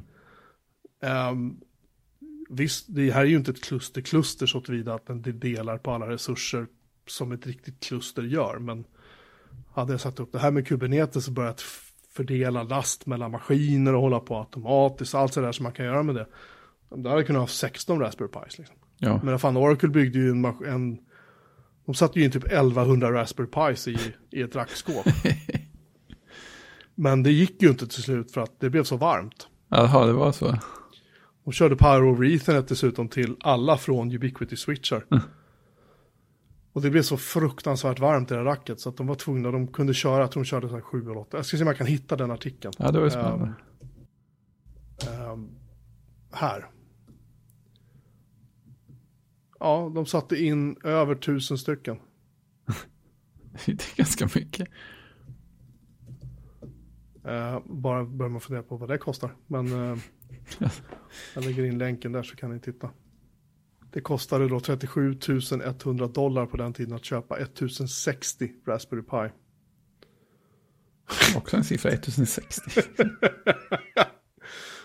det här är helt sinnessjukt. Det är ganska snyggt. De har en Serve the Home har en bättre artikel. Vi lägger en länk till den istället i våran, vårt avsnittsdokument. Servethehome.com, det är bra, bra URL. Ja, det är ganska stenska, Han har ju en YouTube-kanal och eh, allt möjligt. Det går bra för honom. Det är, ju bara för sådana människor som vill ha servrar hemma. Han har ju han har vuxit ordentligt. Men ja, nej, de fick problem just med värmen tror jag. Det här, det här var dessutom en Raspberry Pi 3B. Så att det är ju inte, det var ju inte den senaste modellen då. Det tog, det tog en hel dag bara att packa upp alla 1060 Raspberry Pi. ja, nej, det är häftigt. Det står ingenting om det här, men jag hörde någonstans att de hade haft problem med att få alla att fungera just så att det blev för varmt, även om racket var helt öppet liksom. Mm. Så de hade ju ingen kylning direkt in i racket om jag fattar rätt. Skitsamma, det är fina bilder. Mycket fina. Så att, nej, det är- är helt fascinerande. Det, att, att en sån här, men Raspberry Pi har alltid varit fantastisk med tanke på vad den kostar. Men nu börjar det komma till den nivån att om det kommer en ny modell snart, säg med 16 gig ram eller 32 gig ram och så köper du 10 sådana liksom. Och 320 gig ram och leka med. Det är jäkligt mycket egentligen för. Ja, det, Då börjar du prata om att du kan helt plötsligt köpa kanske 50 och stoppa in i ett företagsrack och så helt plötsligt så kan du, om du använder Kubernetes då exempelvis, kan du göra rätt tuffa prylar liksom. ja. On-premise betyder inte att det tar mycket plats längre. Nej, men och, också, alltså, du får, man får ju mäta så här. Okej, hur mycket CPU-kraft får du ut kontra hur mycket behöver du faktiskt kontra hur mycket ström drar du. Mm. För jag menar visst om du sätter upp 1060 Raspberry Pi och det lär du dra några watt liksom. Men om du hade fyllt det där rackskåpet med lika mycket, om det hade, om det hade varit de senaste nyaste modellerna av Raspberry Pi med lika mycket minne. Ehm, om du då hade fyllt det rackskåpet med motsvarande Xeon, Intel eller AMD-maskiner, hur mycket ström hade de dragit då? Ja, du hade haft mycket, mycket mer kraft. Men behöver du det? Nej, precis. Det är det man måste fråga sig. Liksom. Det är ju det som går med sig idag, det är ju disk. CPU-kraft är ju inte så superkritiskt längre. Nej. Sådär. Jag tycker det är, ja, det är ballt. Det är ett jävla kul experiment. För jag, jag var så här, jag var lite orolig för att jag, och det här var inget tufft köp Christian, jag vill bara vara tydlig med det. Det är bra. Ehm, det är bra. Men eh, jag bara känner på det att det här, det här vill jag testa. Jag har gått och funderat på det här typ sex månader på att göra det. Men problemet var att jag inte gått att få tag i, i Raspberry Pis. Mm. Men nu gör jag det. Det är fint. Så att vill man köpa det så ska man beställa det från eh, webbhallen. Däremot så har webbhallen inga strömadaptrar hemma. Vare sig eh, originalen från Raspberry Pi, de har riktigt, de här vita då, som är fina. Eller deras tredjepart som då rekommenderar. Allt är slutsålt. Men det hittar man hos Amazon till eh, lägre pris än vad webbhallen säljer dem för. Amazon å andra sidan har inga Raspberry Pi att sälja. Så att Det jämnar ut sig. det jämnar ut Men är det fortfarande micro-USB man kopplar in eller? eh, Nu är det USB-C. Ja, trevligt. Ja, då finns Det det ju ganska många man kan, man kan skaffa. Ja, men det var därför jag var tvungen att köpa nya laddare, Mm. för jag hade bara en USB-C-laddare över. Och för de här mikro-USB, då har, jag ju, då har man ju drösvis Mm. av. Det har ju, de har ju, ja, till gamla Android-telefoner och vad det nu är De tar inte slut. Nej, jag menar, det är så här, om jag inte har en mikro-USB-laddare så har jag en sladd och då kan jag ta en gammal iPhone-laddare bara och köra med den liksom. Anywho. Så är, jag, jag har bloggat om första delen, jag kommer att skriva andra delen när jag satt upp allting färdigt. Um, lessons learned, för då kommer det bli så här, då kommer jag ju faktiskt att trycka över ganska mycket prylar. Ja, det blir spännande. Ska se vad jag har kvar med grejer, jag har faktiskt glömt bort. Jag har en, en server på min VMware-server som heter Util, som är så här, den är så här misstänkt, för att den har allt möjligt i sig. Jag har liksom nästan glömt bort vad jag har stoppat i den. Övervakning, Util, proxy-server och så Mastodon då som har, ja, den har bara två gig ram i och för sig, men den drar rätt mycket kräm. Det är den som drar mest. Ja, det blir skitspännande. Jag ber att få återkomma om det. Bara ett inspel innan vi tar nästa ämne tillbaka till eh, iPod Hi-Fi och den bloggen. Den hette ju då Minimally Minimal. Av, An- av Andrew Kim. Han skrev den 16 mars 2014 ett blogginlägg om iPod Hi-Fi. Eh, Och denna Andrew Kim har även en Instagramkonto där han postar lite eh, schyssta minimalistiska bilder. Och han är ju sedan 2018 designer på Apple. Det syns Innan på det- sajt. Innan dess var han senior Manager Design på Tesla. Och innan dess så var han på Microsoft Senior Designer HoloLens och New Devices 2013. Så det är han. Sen pluggade han innan. Eh, Fram till 2013. Så hans blogg lever kvar. Sista bloggposten är från 2017, så det är ganska länge. Ja, det är ett tag. Hans, hans foton är ju riktigt snygga. Man blir glad av att scrolla i hans eh, Ja. Instagramflöde. Fan vad Och gillar ju gamla prylar. Retroprylar. Jag, jag vet att jag har sagt tusen gånger, men det här för något sätt är lite, det här är så här gyllene åld- Apple-åldern för mig. Just när de hade den lilla vita fjärrkontrollen, de hade iPods, iPhonen hade precis kommit, där någonstans liksom. Mackarna var spännande, de hade servrar, de hade uh, Mac Pro, de hade liksom, som faktiskt gick att köpa för en vanlig människa och så vidare. Och så vidare. De hade, det var bara, det var cool design på något vis. Det var innan alla, alla andra hade liksom börjat härma dem. Ta bara en sån här grej som det här, det här uh, skyddet som man sätter fram på uh, iPod Hi-Fi. Jag trodde du har kvar det på din va? Jo, det har jag. Det är kvar. Ja, det är gjort i plast, men fästena är i metall. Piggarna som man stoppar in i iPod Hi-Fi är gjorda av metall. De är inte gjorda av plast. Det tycker jag är häftigt. Det är sån här grej som typ inte alla tänker på. Nej, precis. Mm. Nej, nu fastnar jag här i. Ja. Det, vi släpper det nu och så låter vi eh, lyssnarna sen fastna i den scrollen också. Både i bloggen och Instagram-kontot.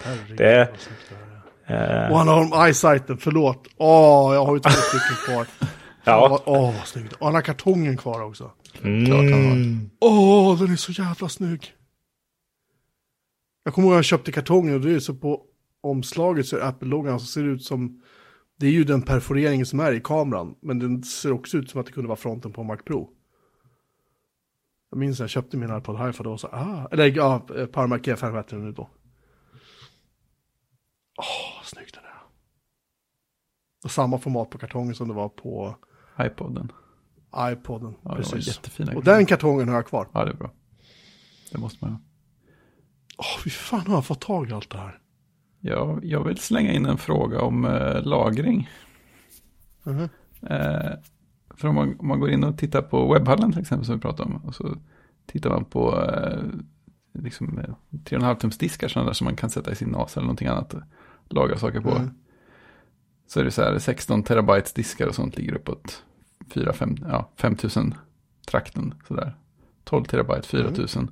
Eh, sen så finns det två stycken, en från Seagate och en från eh, Western Digital.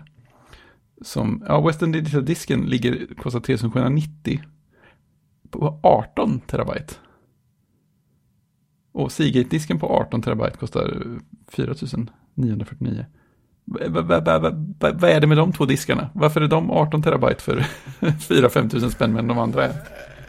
Eh, för att man polare låter inte polare köpa Seagate längre. Nej men alltså vad, vad, vad, är liksom, vad är liksom teknikskillnaden på de två mot alla andra i hela världen? Är det liksom, de, de är på kassettband? Väldigt tätt lagrade? Nej, men jag tror att det är vakuum i dem. Jag tror att de har gjort någonting för att de kan packa skivorna Ja. tätare eller något sånt där. ja. Det är någon teknik de har. Men de har, de har ju... Um, Seagate har haft kvalitetsproblem rätt länge Ja. med sina diskar. De diskar jag får slänga som pajar, det är Seagate-diskar. Mm. Bara som en parentes. Men, men ja, de, har någon, de har någon teknik. Jag kommer inte ihåg vad det heter exakt hur det funkar. Men jag har hört, jag har läst någonting om det bara för ett tag sedan. ja, för det känns så skumt när den störst maxlagringen som går att få för pengar inte kostar mer än de som ligger något steg längre ner. Nej. Nej, jag vet inte. Jag, förlåt, jag, blev så, för- jag, jag fastnade så i den här bloggen så att jag kan inte riktigt. Det är rätt. Men vadå, ta det en, du får klippa om det här. Ta det en gång till. Den stö- 18 terabytes disken kostar vad då? 3790 kostar Western- Western Ja, Digital. och Seagate-disken kostade, Ja, 4949. Och Seagaten var hur stor då? Men båda är 18 terabyte. Så Seagaten är dyrare än Western Digital-disken. Ja, ganska mycket. Och Western Digital, vad är det för, vad är, det, är den röd eller blå? Ultrastar DC eh, HC5. Nej, fy fan. Nej, nej, nej, nej, nej, nej, nej, nej. Men vad är det, liksom, vad är det, vad är det de snålar in på? Så här, vi, vi har inte kvalitetstestat den alls, eller? Det där är sannolikt diskar som har tillverkats och sen så har de typ alla, jag tror många diskar när de tillverkas så har de ju ett antal typ felaktiga sektorer de mappas ut så att de inte används. Mm. Men som jag minns det, och jag kan ha fel, jag kommer säkert bli rättad av våra kära lyssnare. De diskarna som har liksom hyfsat stort Grejen är att ju snurrdiskar, det är så länge sedan vi bara tänkte på hur de här funkar, för nu kör vi bara SSD överallt. Ja. Men jag har för mig att det är så att de, de mappar ut de här trasiga sektorerna. Det här har egentligen gällt ända sedan när man körde typ MFM-diskar i sina gamla PCs och så. Eh, Men då mappar de ut de trasiga sektorerna så att disken kommer aldrig att använda dem. Mm. Eh, Men problemet är att om du, om du har ett antal trasiga från början så ökar de nog i större takt än andra. Men jag kan minnas fel. Så ta inte det för någon sanning, men jag tror att Western, Western eh, Digital-diskar, om du köper en VD Red exempelvis som är gjord för deras nasar, så kostar de inte så lite. Men Nej, de precis. finns nog inte i den storleken heller, Nej, precis. ännu. Men det är högre kvalitet på VD Red. VD Blå tror jag är deras så här, hyfsade diskar, de är ganska okej liksom. Men de har, de har jättemånga olika typer av diskar på SN Digital och just Ja, det är sånt som är lurigt. Generellt är det så här, ska du köpa en disk som är typ 4 terabyte eller 16 terabyte eller 18 terabyte eller vad det är. Om den är så här misstänkt billig då finns det en jävligt bra anledning till Ja. att är det. Det är det som är spännande. Det skulle jag säga. Japp. Nej, jag tänkte inte köpa den, men jag blev eh, jag var förvånad över att det fanns. Nej, men jag, det är klart man står här och proppar in 4 terabyte diskar i någon microserver eller i någon NAS eller någonting. Så tänker man så här, jag kan köpa två sådana här och spegla dem bara. Två 18 terabyte och spegla dem. Så, Ja, klart. precis. Men skulle de paja så då är det 18 terabyte som är åt helvete liksom. Det drog iväg 18 terabyte åt helvete. Ja, ja anyway. Jag eh, går mer och mer i tankar på att jag ska byta bil. Mm. Ehm, jag har ju en, en BMW 320D från 2011 som jag sådär hyfsat nöjd Jag sitter inte jättebra i den. Den är lite för, ehm, lite för långt ner på marken för mig eh, egentligen. Eh, och sätena är ju så här lite ganska hårt skålade, typ ja, sportsäten vad man ska kalla det för. Och det är väl görbart. Problemet är att de sen exempelvis då eh, ska köra ner till Lund första juli. Um, mellanlandar säkert hos Christian då, misstänker jag, och säger hej om han är hemma. Eh, om du är hemma, det är en fredag Christian.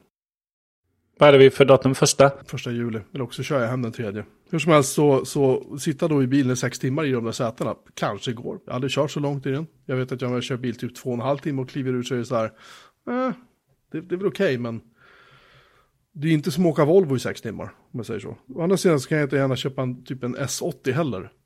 För att de är jättestora och eh, kostar pengar i skatt. Sådär. BMWn är ändå ganska snäll skattemässigt liksom. Och min BMW, den den 2011, den har gått 17 000 mil. Den har inte gått superlångt liksom för att vara en bil som ändå är ja, nästan 11 år gammal. Och det är inget fel på den. Den funkar bra. Men det är bara inte för mig. Jag, vill ha, jag behöver ha en bil som är kanske lite högre. Inte någon jeep, inte någon stor fet SUV, utan bara lite, lite högre. Och, och lite alltså bekvämare säten. Och den ska vara tyst. Den behöver inte ha en stor motor. Den BMW har 184 hästar i, så det är en bil som väger som ett frimärke liksom. Så det händer ju en del när man stampar ner gaspedalen på den. Um, mycket, det är en diesel också. Jag vet bara inte, jag vet inte vad jag ska, jag vet inte ens vad jag ska börja titta på. Jag har ingen aning. Nej, precis. En S60 skulle jag kunna köpa, lilla, alltså den är ju mindre än S80 då. Men då är jag nere i samma storlek som en 320 ungefär. Och då har jag samma problem igen. Så jag vet inte. det, det är jättebökigt där. Men vad är det som är eh, huvudkraven? Sitta skönt, eh, ska inte kosta förmögenhet att försäkra, ska inte kosta förmögenhet att skatta. För BMWn är återigen bra på skatt, men den är dyr på försäkring. Mm. Eh, för att det är en BMW. Jag menar, jag har flera grannar som har fått inbrott i sina betydligt dyrare BMW och fått vet, ratt och klim, klimatanläggning och navigationsutrustning och fan hans moster utslitet ur bilen. Liksom. Mm. Ja, det har aldrig hänt mig. För att min BMW är ganska... Det var innan de fick iDrive och massa skärmar och oh, så här liksom. Den är ganska basic, men det är ju det är också en fördel för det är mindre saker som går sönder, färre saker som går sönder. Ja, det är skönt. Men eh, ändå känner jag lite grann, det, det driver upp försäkringskostnaderna på alla BMW, oavsett om den är dyr eller billig. Så det är också en grej som jag, jag ligger och pröjsar, jag kostar, betalar dubbelt så mycket i månaden för den här bilen som jag gjorde för min förra bil som var en Volvo. Mm. Och Volvo var betydligt större och tyngre Mm. än vad den här är. Men vad behöver rymmas i bilen till exempel? Alltså, jag har inga barnvagnar att frakta längre. Jag åker inte till Byggmax och handlar så här 10 betongplintar som jag gjorde förr när jag bodde ute på landet liksom. Nej, men jag tänker i sådana mer nyttiga siffror som serverrack och... Ja, nej, inte det heller så. Så att jag behöver bara ha en bil som är så här, en bil. Jag kan ha, jag behöver inte ha en kombi ens en gång. Nej, nej, nej ja, då finns det ju ett... Det enda som jag har bestämt är att jag ska inte ha Volkswagen. Jag ska sannolikt inte ha Skoda. Jag har funderat på Skoda Yeti, men jag tror att Skoda överlag kan vara ganska bullriga. Och jag sitter ändå och kör, inte varje dag, men nästan varje dag till jobbet. Och det är lite drygt 12 mil tur och retur. Mm. Um, ja, det är väl vad är det, 5-6 mil till Uppsala härifrån. Så att jag behöver liksom ha hyfsat tyst. BMWn är hyfsat tyst, men den är inte tyst som en Volvo, det är den inte. Så jag vet inte. Jag, kan, jag kanske hamnar i en Jeep Cherokee från 1990 liksom. Som är skatt, skattebefriad och jättebillig att försäkra men dricker soppa som en, jag vet inte vad. Och inte tyst. inte Och de, är, de är ganska tysta för man kör ju inte så fort. Just det, du får, Man ligger inte 110 i en du sån. får ut mycket restid på dina 12 mil. det är bra. Ja, det blir, några, det blir några minuter extra. Det blir, jag vet inte, det kanske, jag tittar på så här, de här Mini, vet du, Mini Cooper, va? Ja, de tycker jag är Ja, skitläckra. är söta. men hur tysta är de? Hur bekväma är de? Alltså, de är ju skitlåga. Jag får ju krypa in i den Mm. liksom. Jag vet inte. nej, skicka utförliga biltips. Ja, faktiskt. Jag, jag, det är tips för att jag har liksom aldrig haft en, en Kia. Jag har aldrig haft en... Den jag vet att jag vill liksom inte ha någon typ Mercedes. eller- För då är jag samma fälla som jag är med BMW. Dyra försäkringskostnader. Ganska mycket service jämt att göra på dem. Som är, ganska täta servicescheman på de här bilarna. Av en anledning liksom. Det är därför de håller. Men jag bara känner att jag, jag vill ha... Jag saknar att ha Volvo, för jag kan mecka Volvo själv. Mm. Och jag kan, liksom, jag kan Volvo ganska bra. Men det finns inga Volvo-bilar riktigt som skulle funka för mig. Om jag inte köpte typ en äldre S80, men då har man ju, då har man ju att göra på fritiden. Liksom. Ja, precis. Det var inte det som var målsättningen. Direkt heller. Nej, alltså, jag är inget emot att mecka, men jag har ingenstans att göra det. För jag har, inget, jag har ingen gårdsplan eller lada längre att hålla på i, utan jag, jag har en parkeringsplats. Liksom. Ja, precis. Det är inte lika kul. Anyway, om någon har tips på, på, på eller förslag på, jag behöver kunna frakta några ungar och några väskor på sin höjd. Det behöver inte vara en jättebil liksom. Det behöver inte vara en kombi. Men den får gärna vara lite högre från backen. Det får gärna, gärna vara fyrstift på den och det ska gärna vara automatlåda på den. och det ska inte vara en elbil, för det har jag inte råd med. Nej, kommer man in att det ska vara fyrhjulsdrift och automat, då finns det inte så mycket att välja på. Kanske inte, men jag kan säga att min kära dotter då, som är 19, hon har haft körkort nu i ett år drygt. Hon fick komma och hämta mig idag för jag tänkte att nu får jag åka Volvo för hon har en S80. Ehm, som vi köpte åt henne i present. Som hon meckar med och så. Och när jag sitter där och åker igen så säger hon så här. Pappa jag är så trött på att växla. det är rätt Hon har, lånat, hon har lånat min BMW ibland och kört och hon tycker att det är så här. Vad skönt det här är. Ja, Hon, har- hon hamnade i bilkö häromdagen. Hon var väldigt upprörd. Mm. precis. Så här kan man inte leva. Det är omänskligt. Nej men alltså om, om man är som, som dig Christian, du kör ju inte supermycket ändå. Nej, det gör jag inte. Men jag kör ganska mycket liksom. Och jag hamnar i, kommer man upp till Uppsala vid fel tidpunkt, då hamnar man i köer. Så är det bara. Och kommer man och ska ner till Stockholm från jobbet från Uppsala, då hamnar man ibland i köer om man kommer vid fel tidpunkt. Då är det här ligga och gasbroms, gasbroms liksom. Och då slipper hålla på och fippla runt med en koppling är väldigt bekvämt. Ja, men det är klart. Ja, anyway, nog om det. Har ni tips så kom gärna med dem. Jag tar tacksamt emot alla förslag. Ni behöver inte komma och säga så här, köp min bil. Det är inte det jag är ute efter. Jag är inte ute efter att någon ska komma och säga, köp Jockes Ja, bil. precis.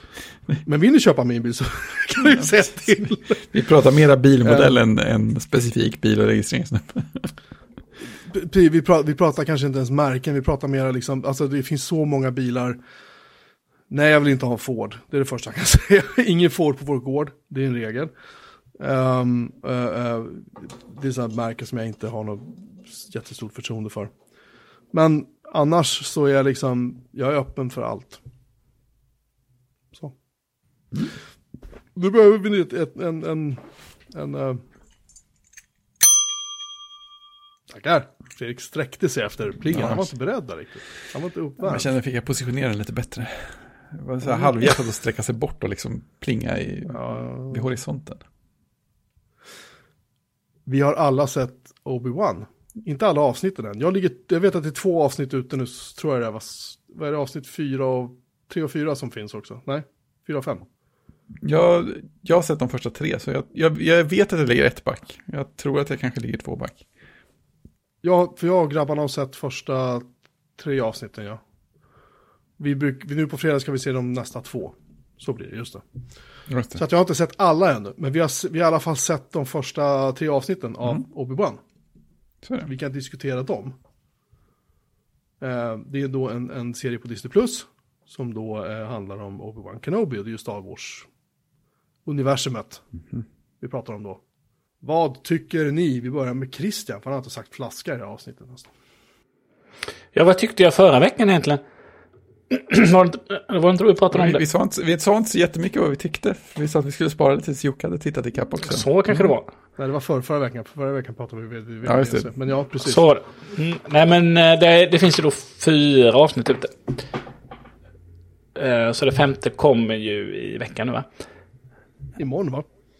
Jag kan inte, det står ju inte vilka dagar det kommer. Utan Det kommer man, på start. Det kommer på onsdagar. Så? man startar sin Apple TV och så, jaha, här finns det något jag missat. Eh, Det är så det funkar, för det står inte vilka dagar det kommer, så man har ingen koll.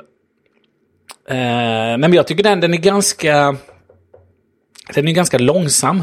Eh, och det, är det kan man nästan säga att alla Star Wars-serier, jag har ju bara sett Mandalorian också, jag har inte sett eh, Boba Fett. Du kan hoppa över den. Ja, vi får se. Eh, men eh, eh, det, är lite, det är lite skönt att eh, Star Wars kan vara lite långsamt också. Eh, Liksom, de får ju mer tid på sig för, för lite, om man säger, tidslinjen är ju väldigt kort.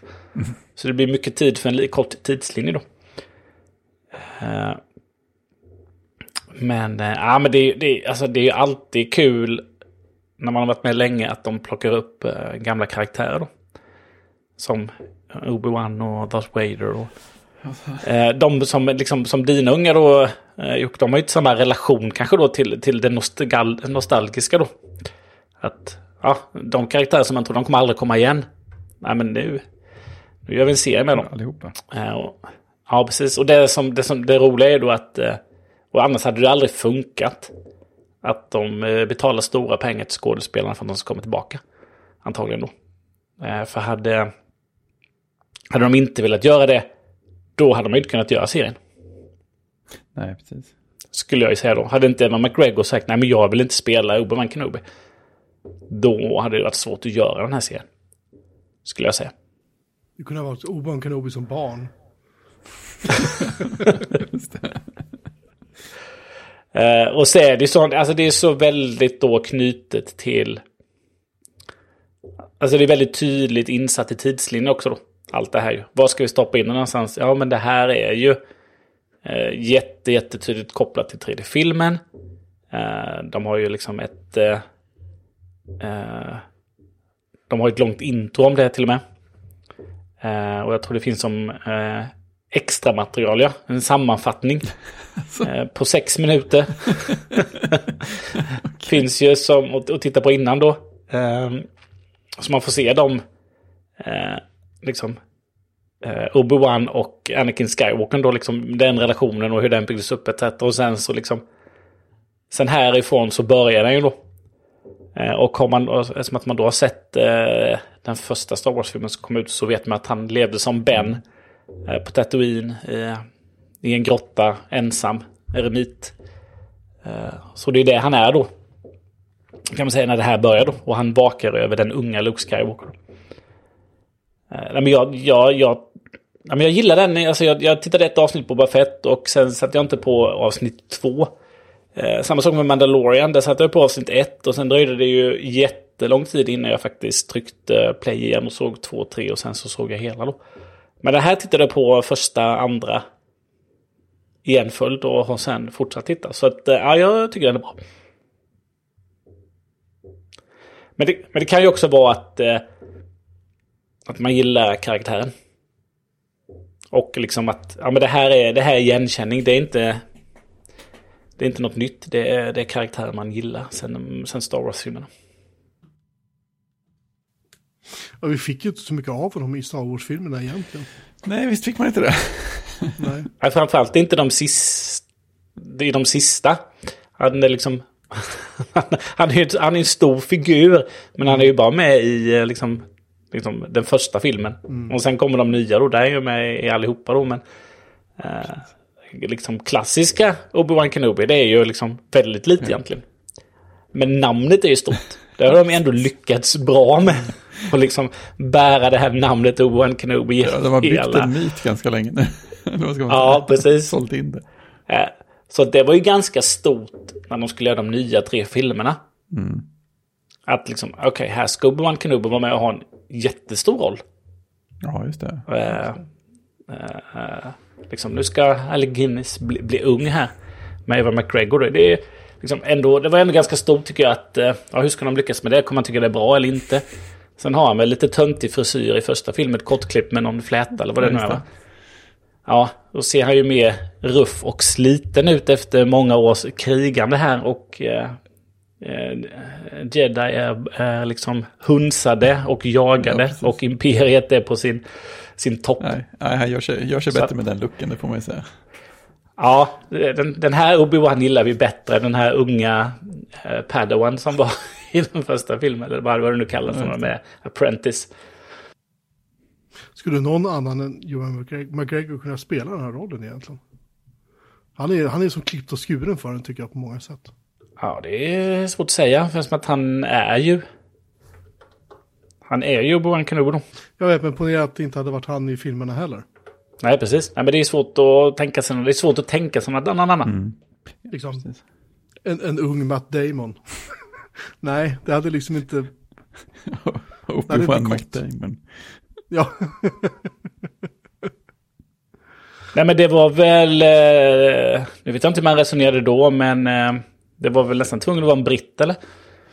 Ja, Ja, just det var det det. väl Det är som att, eller Guinness, liksom, han var ju britt. Så att... Eh, eh, det var väl därför det blev en britt också, eller han är ju skotte då, men... Precis, nära nog. Ja, nära nog. Han sa ju det i en intervju som jag har sett då när han skulle inför den här eh, serien då. Eh, och att det var, ja, men det var så länge sedan. Eh, så att han var tvungen att titta på till och med liksom eh, eller Guinness då som kom in i hans röstläge och liksom hans sätt att prata då. Det var, ju det, det var honom han studerade då inför när han, liksom, när han gjorde det i filmen då. Så att eh, han var tvungen att och återuppväcka Obi-Wan Kenobi inom sig. Ja, det är fint. Vad tycker du Fredrik? Jag är inte lika såld. Eh, alltså jag gillar ju Johan som, eh, som Obi-Wan och stilen på det. Och, ja, men det lugna tempot kan jag också tycka är rätt skönt. Och sen gillar jag ju vad hon nu heter som spelar Leia. Det känns ju som en eh, schysst Hon är jätterolig. Ja, rätt, skådis på rätt roll. Men alltså, det, som, det som stör mig mest är att det känns, det känns som alla är alldeles för dumma. Det, det är så här, ja men det, vi, Imperiet håller på att utrotar alla, alla jedi. De har inkvisitorer ute i hela universum. Och så går han runt i sin vanliga luva så här och liksom pratar med någon inne i stan om jedi-riddare och att han gömmer sig eller någonting annat. Så här, liksom bara, vad håller ni på med och varför har ni inte hittat honom än? Han är så här, den mest eftersökta jedi-riddaren. Hur kan ni inte ha hittat honom redan? Vad va, va, va, va, är det med er? Och så här, vi är ute på Jag, hemlighetsuppdrag. jag har tänkt på det också. Mm. Jag har tänkt på det också, för att säga det bara. Jag tror att, jag tror att det är på något sätt är lite grann en, en bra avspegling i hur stort och ineffektivt imperiet egentligen är. De kan bara jobba med väldigt enkla liksom, faktorer och mål. Spräng den här stan, mörda alla. Okej, Ja, det kan ja, vi göra. det. Liksom. Men hitta en person den i här stan. personen. Som kanske ser ut någonting i den här stilen. Ja. För då ska man också tänka, han har levt ändå hyfsat länge vid det här laget. Och många är så här, vadå, är inte du död? Ja. Alltså, det, det är lite grann som i, i eh, Flykten från New York om Snake Plissken. I heard you were dead. det var lite grann samma sak här. Det är ju, folk tror att Obi-Wan Kenobi är en myt liksom. Ja. Inte ens sitherna själva tror att han lever, många av dem. Nej, nej, men det är så här, vi jobbar inte med att klä ut oss eller något. Och så, här, ja, men, så går vi fram och frågar, jag letar efter det här rymdskeppet. Vet du vad det är? Ja. Det, det, det känns så här, han, han verkar inte ha jobbat något hårt på att hålla sig gömd. Och han verkar inte tänka på det nu heller. Han har väl legat lågt så länge han behövt för att folk skulle typ glömma honom. Ja, det kanske är det. Det är beviset. Alla har glömt bort honom helt. Ja, men, ja, men om man tittar på det som är avsnitt ett då, där, de, där han, som vi pratade om förra veckan, då att han eh, transporterar sig ganska mycket till och från jobbet. ja, precis. Det, Då ligger han ju lågt. ja, det gör han ju. Liksom, då jobbar han ju där och sen så åker han hem och så eh, lagar han lite mat i sin grotta och så eh, går han upp och spejar på, på, på Luke och sen så liksom gör han inte så mycket mer. Så det är först när, eh, det är först när han blir kontaktad som han liksom eh, visar sig så att de har ju verkligen inte hittat honom. Nej. Eh, Men sen kan man tycka att när han väl är, är ute och rör på sig så är han ju den enda med huvudet på sig. ja, ja, men och så här, och han, han och Leia sitter och pratar på den där lastbilen till exempel. En stund om vad de håller på med. Så vet man att, alltså, när, när han, chauffören pratar med er så kan han prata utan att höja rösten och ni hör honom. Ja. Det är inte bra det här. och sen så vet jag inte vad Darth Vader höll på med när han väl dök upp heller. Det var den här promenadjaktsekvensen. Med någon som sen liksom vill använda kraften för att fånga in honom och dra honom genom elden. Men först ska vi gå runt en stund och se, se farliga ut i makligt tempo. Eh, Ja, men det är ju problemet med, med uh, Darth Vader som karaktär. Mm. Den karaktären går ju bara till... springa. Nej, han går ju bara till sin eh, musik. ja, det just det, de spelade inte musik så han gick bara när han inte var i bild. Så att eh, där är ju liksom ett, ett problem då att eh, liksom, när, när Obi-Wan springer för att gömma sig i den där byn. Liksom för att vilja bort honom så går han och helt plötsligt är de jättenära ändå. ja, ja, i dimman där. Eh, och sen så kan man tycka då, men så är det genom hela Star Wars då. Ib- ibland kan de använda eh, kraften liksom, jätteväl och jättehårt. Men ibland så använder de inte Nej, alls. han väntar på att För den ska ladda allting... Ja, precis. Ibland så bara, men varför... Ja, använd kraften då så det är Ja. klart. Så att, ja. Det kan man ju resonera om hur mycket som Ja, helst. och jag antar Jag att allt det här bara betyder att jag inte är tillräckligt fångad av storyn. För om jag kände att storyn var bra så skulle jag ju inte bry mig om de här grejerna alls.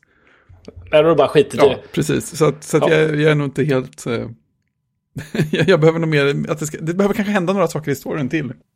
Just, just den scenen som vi pratar om här med, med Vader och med Obi-Wan, den, den tyckte jag, jag tänkte på det också så här att Obi-Wan springer och springer och springer. Och Vader så här bara, dun, dun, dun, dun, dun, dun, han bara så här, han bara knallar på liksom som ingenting har hänt. Men det, det tänkte jag på. Ungarna var ju, mina två söner, så, ja, vi såg det här ihop och de var ju helt uppslukade. När Darth Vader gjorde entré så var de så här, de var helt höll på att kissa på sig och tyckte det var så häftigt liksom.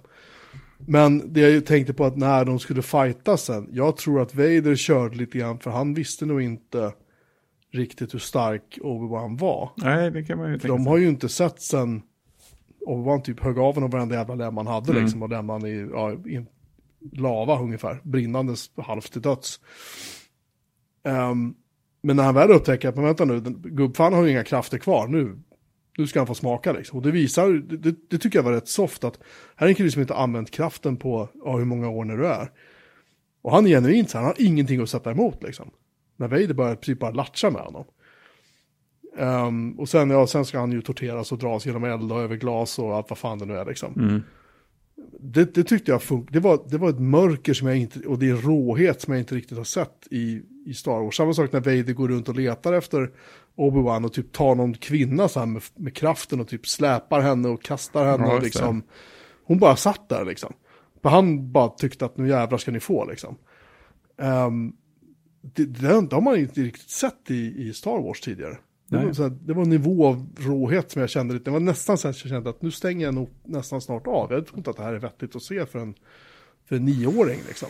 Ja, just det. Ehm, men jag tänkte jag, jag avvaktar och ser vad det här tar vägen. Det var inte så mycket av det. Nej. Tack och lov. Det var några, det var några sekunder liksom. Så, och jag gillar den här serien. Jag, tycker att den, jag, ty, jag gillar tempot. Jag gillar att den är noggrant gjord. Den har starka karaktärer. Den, alltså här har du ju förmån att de kan ju slänga sig med att ja, men vi slänger väl in ja, Obi-Wan Kenobi Darth Vader. Det är så här, ja det räcker. Vilka andra karaktärer behöver du egentligen? De kan jaga varandra i tio avsnitt, det gör liksom ingenting. De kan fightas i tio avsnitt, alla hade ju kollat på det ändå liksom. Om du jämför med Boba Fett som var så här en ganska svag karaktär, som var med i filmerna i hur många sekunder då liksom. Tre. Eh, eh, ja, men ungefär. Och, och det bygger de en serie på. Dessutom är det skådespelare som ofta har biroller. De är liksom bär, de är inte huvudrollsmänniskor på det sättet. Och andra liksom biroller i den här serien som också är så här biroller som inte är jättestarka. Och det gjorde ju att Mandalorian var ju ändå, de två säsongerna var ju, de var ju riktigt bra. Det var någon, något svagt avsnitt här och där, men hela taget så var det jävligt bra. Sen kom Boba Fett som till slut liksom togs över av Mandalorian halvvägs in i serien. Och nu är vi tillbaka, tycker jag, på en ny topp igen med starka karaktärer, det är välgjort, det är påkostat, det är snygga, det, är mörkt hela tiden nästan. Jag tänker på det, det är ju väldigt sällan man ser, ja i början är det ju solljus och så när de håller på att dutta upp, Men sen när de väl kommer till de här städerna och ska hålla på, då är det mörkt liksom. Och det känns, även om det är ljus så känns det tungt. Um, det är någon sorts mörker i de där, vad ska man säga, Um, inte faktiskt mörker, men på något sätt liksom filosofiskt mörker, vad ska man säga. Hela känslan är väldigt mörk i den här serien. För alla vet ju hur det gick. vi, vet ju redan, vi vet ju redan hur det gick. Och vi vet att Leia kommer att överleva och växa upp. Vi vet bara inte hur liksom. Ehm, men jag gillar den. Ungarna är ju helt så här. De vägrar se den hos sin mamma. De ska bara se den hos, här hos mig. Det är bra. Så att de, de bunkrar ju avsnitt varje gång, varannan vecka de kommer hit. Då, liksom. Och jag ser fram emot att se dem också. Jag tycker att den är, jag tycker att den är bra. Jag, jag var jävligt skeptisk efter, ja, halva Boba Fett kändes bara som, då satt jag väl typ och tittade i telefon och bara surfade. Jag var grymt eh, ointresserad av den serien ganska snabbt, för den kändes väldigt platt. Det kändes väldigt ihopkastat. Ja. Eh, tills de kastade in Mandalorian och, och, och lilla Grogu och så, han gjorde en appearance där. Då blev det som att, ah, nu Ja. äntligen händer någonting. Och sen tog de, tog, det bara tog över hela serien. Jag tror inte vi får se Mandalorian och Grogu i den här, jag hoppas inte det. Ehm, men den här känns inte li- lika urlakad som Boba Fett gjorde. Nej, det är Så jag, jag, än så länge tycker jag om den. Vi får se hur den är när vi har sett klart. Vi kanske ska vänta med att prata mer om den tills vi har sett färdigt serien. Liksom. Men jag tycker att eh, så här långt så, den håller helt klart måttet. Ja. Det är inte så jättemånga avsnitt kvar va? Det är mer än halvvägs nu. Eller det är precis halvvägs kanske. Är det åtta avsnitt totalt eller? Jag tror det. Det blir lagom det. För sen kom ju, sen var det väl nästa var väl efter nyår va? Skulle det komma någonting. Och sen kom ju Mandalorian och sen så var det någon annan och Ja, just det. det var väl tre, fyra serier till på gång liksom. Och där är ju också risk att de vattnar ur så att det blir så här. Eh. Ja, hur som helst. Och Man kan säga så här, det var ju tydligt att Twitter, in, eller Twitter, att eh, Disney inte köpte upp eh, eh, Star Wars och Lucasfilm för att eh, leva, leva på det gamla. Nej, nej, det är positivt. Nej. Det var ju liksom, de köpte det för en reboot. ja, men det här, det, det här är ju vad de behövde. Ja, Vad ska, vad ska, de kan ju inte reboota Aladdin och, och liksom allt vad det nu är. Uh, computer had tennis shoes, vad filmen hette från 60-talet liksom. det var som en ju kvalitetsrulle. Ja, men de har liksom inte, de, de har massa tecknad film att luta sig mot. Mm. De har ju inte så mycket live action att luta sig mot. Liksom. Och nu, nu har de ju köpt det. Mm. Det är klart, och det är ju det här är vad Disney gör. De mjölkar ju allt. De mjölkar det här för allt vad det är värt. Liksom. Men jag tror att det ändå är, på det hela taget måste jag att jag uppskattar att de vårdar det. Visst, de har skitit ut sig fem filmer liksom på, vadå, fem, sju år någonting eller vad det var. Jag kanske minns fel, men. De tre sista plus två prequels va? Rogue One och eh, Solo. Så det är väl fem rullar totalt. Om jag inte har glömt dem. Och sen har vi ett gäng serier och så här. Så att, nej, jag tycker det är kul. Ungarna älskar ju det här. Det är de som är den primära målgruppen för det här. Ja, visst. Ja, anyway, vi har mer att gå igenom. Stranger, Stranger Things, fjärde och sista säsongen. Jag har inte sett Stranger Things alls. Ah, intressant. Eh, nej, för jag, Men- vi har kollat nu på sista. Eh, Ja. De har ju gjort en sån här eh, rolig snedstreck frustrerande variant att det har kommit sju avsnitt nu i en bunt. Och sen så andra juli tror jag det så kommer det de två avslutande. Ska ni inte förlänga avtalet nu ett tag till? Ja, klart du måste vara medlem varje månad till. Precis, men sen ska det tydligen vara slut på riktigt. Eh, och det uppskattar jag ju väldigt mycket. Jag gillar ju folk som, gör, som avslutar sina serier. Och jag tyckte ju, första säsongen var ju mysig eh, och sådär. Och sen tyckte jag att det var väl lite svagare andra tredje säsongen. Alltså när tredje slutade så kände jag att ja, men nu, nu räcker det ganska bra. Nu, nu känner jag mig inte övertygad om att ni har liksom mer att ge som, som tillför någonting. Men eh, den här fjärde säsongen har jag bara, nog bara tyckt blivit eh, bättre. För att det, det börjar märkas, alltså först händer det ju massa, massa saker och så börjar jag känna så här, ja men det här är ju, här är ju snyggt och välgjort och det händer coola saker men det känns ju inte som det är något så här jättestort som jag inte har sett förut. Och sen, sen börjar de knyta ihop sina trådar på allvar mot eh, de här sista avsnitten. Så nu känner jag så här, ja, mm, nu, nu, är, nu, är nu är jag nöjd redan. Eh, och sen kommer det två avsnitt till som verkligen avslutar alltihopa. Eh, det, det är schysst. Eh, det, det händer coola grejer. Känns som, som det är en riktigt bra payoff. Och känns också som att det är en serie där de faktiskt har tänkt, tänkt på var någonstans och hur det ska sluta redan från början. För att det känns som det passar ihop så, så bra. Det finns ju säkert något hål någonstans som någon kommer att överanalysera och hitta, men det är så här, aha, mm, ni, tänk, ja, ni tänkte på det här också. Och sen, det, här, men det där verkar ju jättekorkat. Och sen fem minuter senare säger det karaktär, men det där verkar ju jättekorkat. Hur hänger det ihop? Och sen så kommer det någon slags förklaring på det. Då, då, då känner man sig väldigt nöjd. Så jag, jag är i goda händer här. Jag har inte sett, jag, jag har tänkt att jag ska se Stranger Things. Min, min kollega Niklas har ju tjatat på mig. Mm. Uh, att den där borde jag se. Han tycker att den är jättebra. Jag vet att jag tog upp och bara tittat på så här synopsen, liksom, vad, vad handlar serien om? Mm. Kände jag så här, oh ja, någon gång men inte nu. Mm. Liksom. Jag vet inte varför, det, det bara, den högg mig liksom inte. Men jag ska se den, den verkar som att den kan vara värd att lägga ner tid på. Ja. Kunde man se sex säsonger av Lost så kan man nog överleva fyra säsonger av det där. Ja, men det är ju korta säsonger också. Det är, ja. det är, det är bra.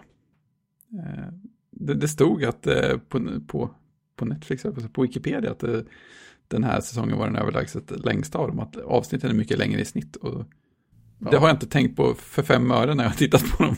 det känns som, det känns som de har varit lagom långa allihopa. Så det, det är bra. Eh, men jag låter väl bli att sätta betyg tills jag har sett de två sista avsnitten också, tänker jag.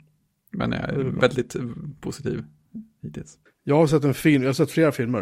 Uh, jag har sett en film som heter Ready or Not. Som finns på Disney+. Plus. Den handlar om en kvinna som gifter sig med en, en man. Det låter ju inte konstigt alls, och bröllopsfesten hålls då hemma hos mannens familj, hans extremt förmögna familj. Eh, som är lite så här halvknäpp, och han är så här, alltså du kan backa ur. Han, han skämtsamt typ säger att alltså, det, det är okej okay om vi, så. Eh, men de måste absolut gifta sig där och sen på kvällen efter bröllop så har de då en, en lek, de sätter sig runt ett bord och så ska de dra ett kort.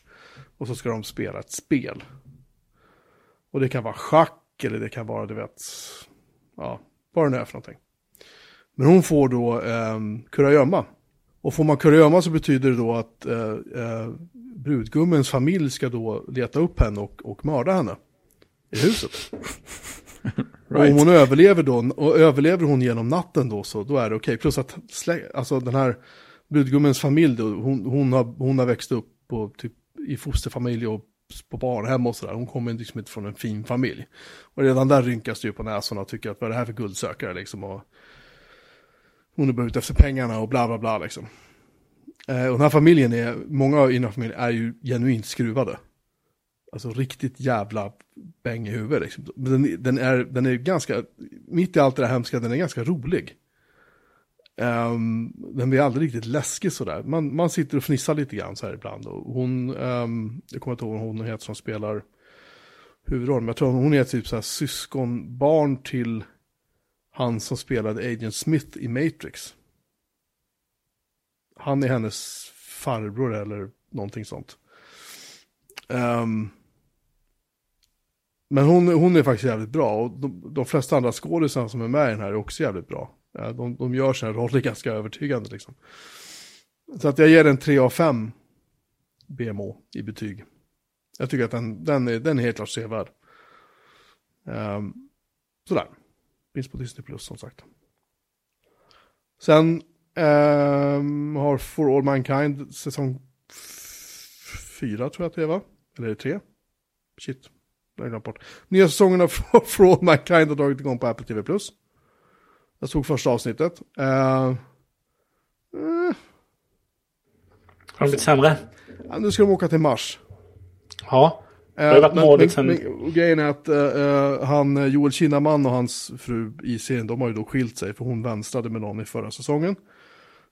Inga nyheter där, det är ju så. Och hon har då eh, ihop med någon annan kompanjon då på något sätt lyckats få pengar till att bygga det första hotellet i omloppsbana. Och där ska det hållas ett bröllop för de ska inviga hotellet eh, och allt verkar bra. Och samtidigt, några minuter innan i serien så är det då, ja, nordkoreanerna sköt upp sin, eh, de har skjutit upp en, någonting. Och den exploderade då precis i omloppsbanan runt jorden och NASA är så här, ja men det finns någon risk att uh, det här kommer att drabba dem. Nej, nej men det är lugnt, vrakdelarna de, de, är liksom, de är högre upp eller det är ingen fara för någon liksom. Och redan där känner man så här, det här är ju en setup för någonting annat.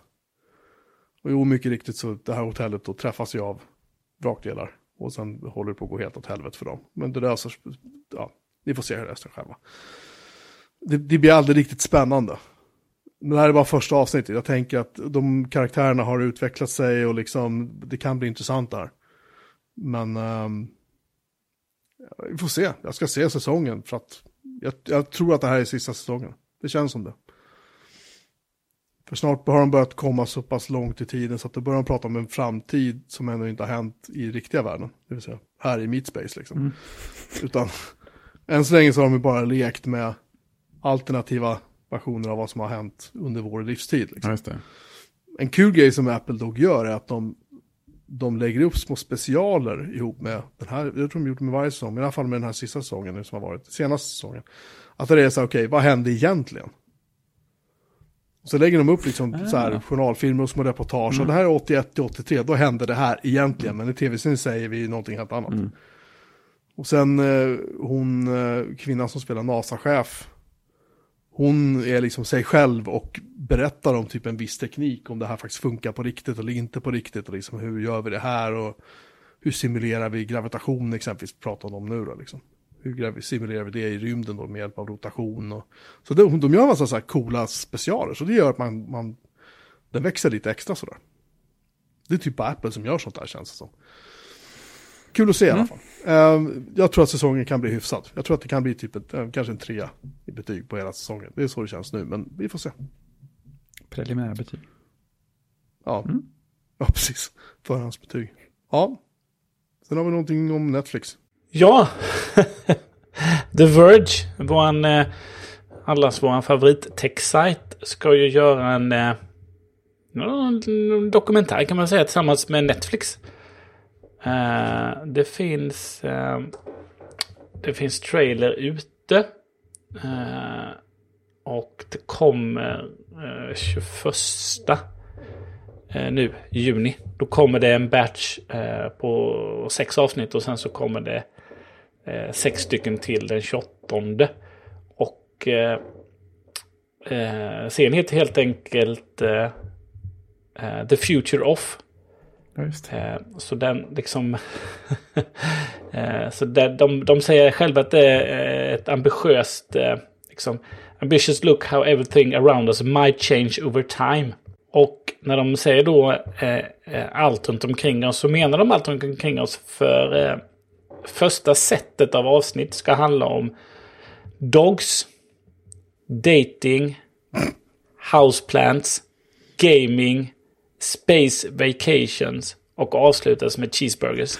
Jag gillar ju spridningen, alltså. det är fantastiskt. Det, det, det där är ett avsnitt eller är det hela säsongen? Nej, det är, det, är de, det är ett avsnitt per ämne då. Så det var Ja, de sex avsnitten. Okej. Jag tänkte... Sen, sen, sen andra sättet kommer handla om death, fashion, skyscrapers, sports, health och avslutas med headphones. Jag, jag gillar det. Skön mix liksom. Ja, det blir bra som helst. Ja. Den Nyska generationen på The Verge har slagit till igen. Liksom. Ja, precis. Så eh, eh, det kan nog bli lite häftigt. Eh, ska vi se om det är i The Verge-anda som de liksom är skapade och producerade. Eh, så de säger att man ska tänka på det som en, en dokumentär eh, för framtiden. Eh, så den kommer nu på Netflix då. Eh, så den kommer inte komma i deras egna kanaler. Mer att de säkert kommer pusha väldigt mycket för det. Tänker jag. Eh, Så trailern finns på i deras egna kanaler. Men eh, avsnitten kommer på Netflix. Intressant. Mm. Ja, det är coolt. Tror jag. Eh, jag har sett vad som sannolikt är den absolut sämsta filmen på HBO Max. De har alltså inte Titanic 2.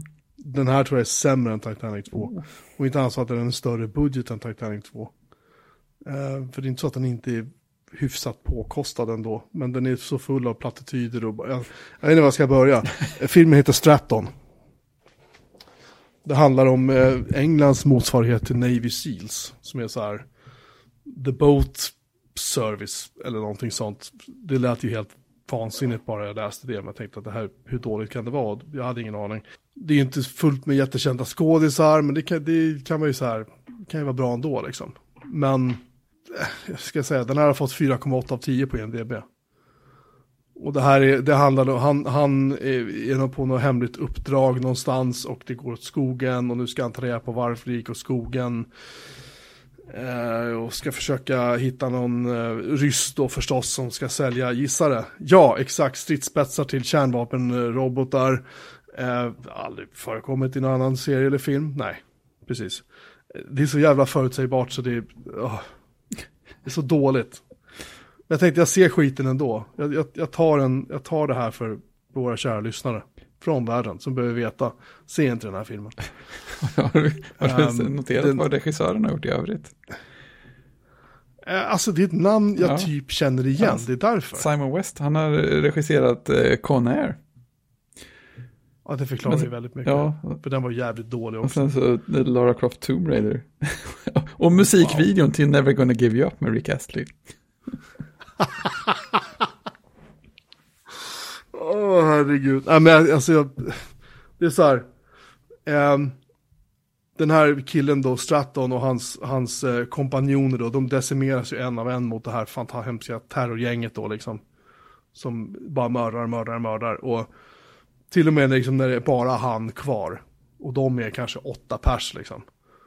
Så kommer den här, dyker någon, eh, det är hans uppdragsgivare upp och det är så här, ja men jag kanske blandar ihop filmerna förresten. Jag har sett en annan film också som var jävligt dålig. Eh, Dåliga filmer har ett gemensamt universum någonstans. jag måste tänka efter bara så jag tänker på rätt film här. Vi ska se. Gör inte det, jag det blir inte lika roligt. Eh, ja men vad fan, jag kan ju inte hålla på. Vem skulle, vem skulle märka något? Jag, jag, jag, jag tittar på bilderna så kommer jag ihåg handlingen. Förlåt.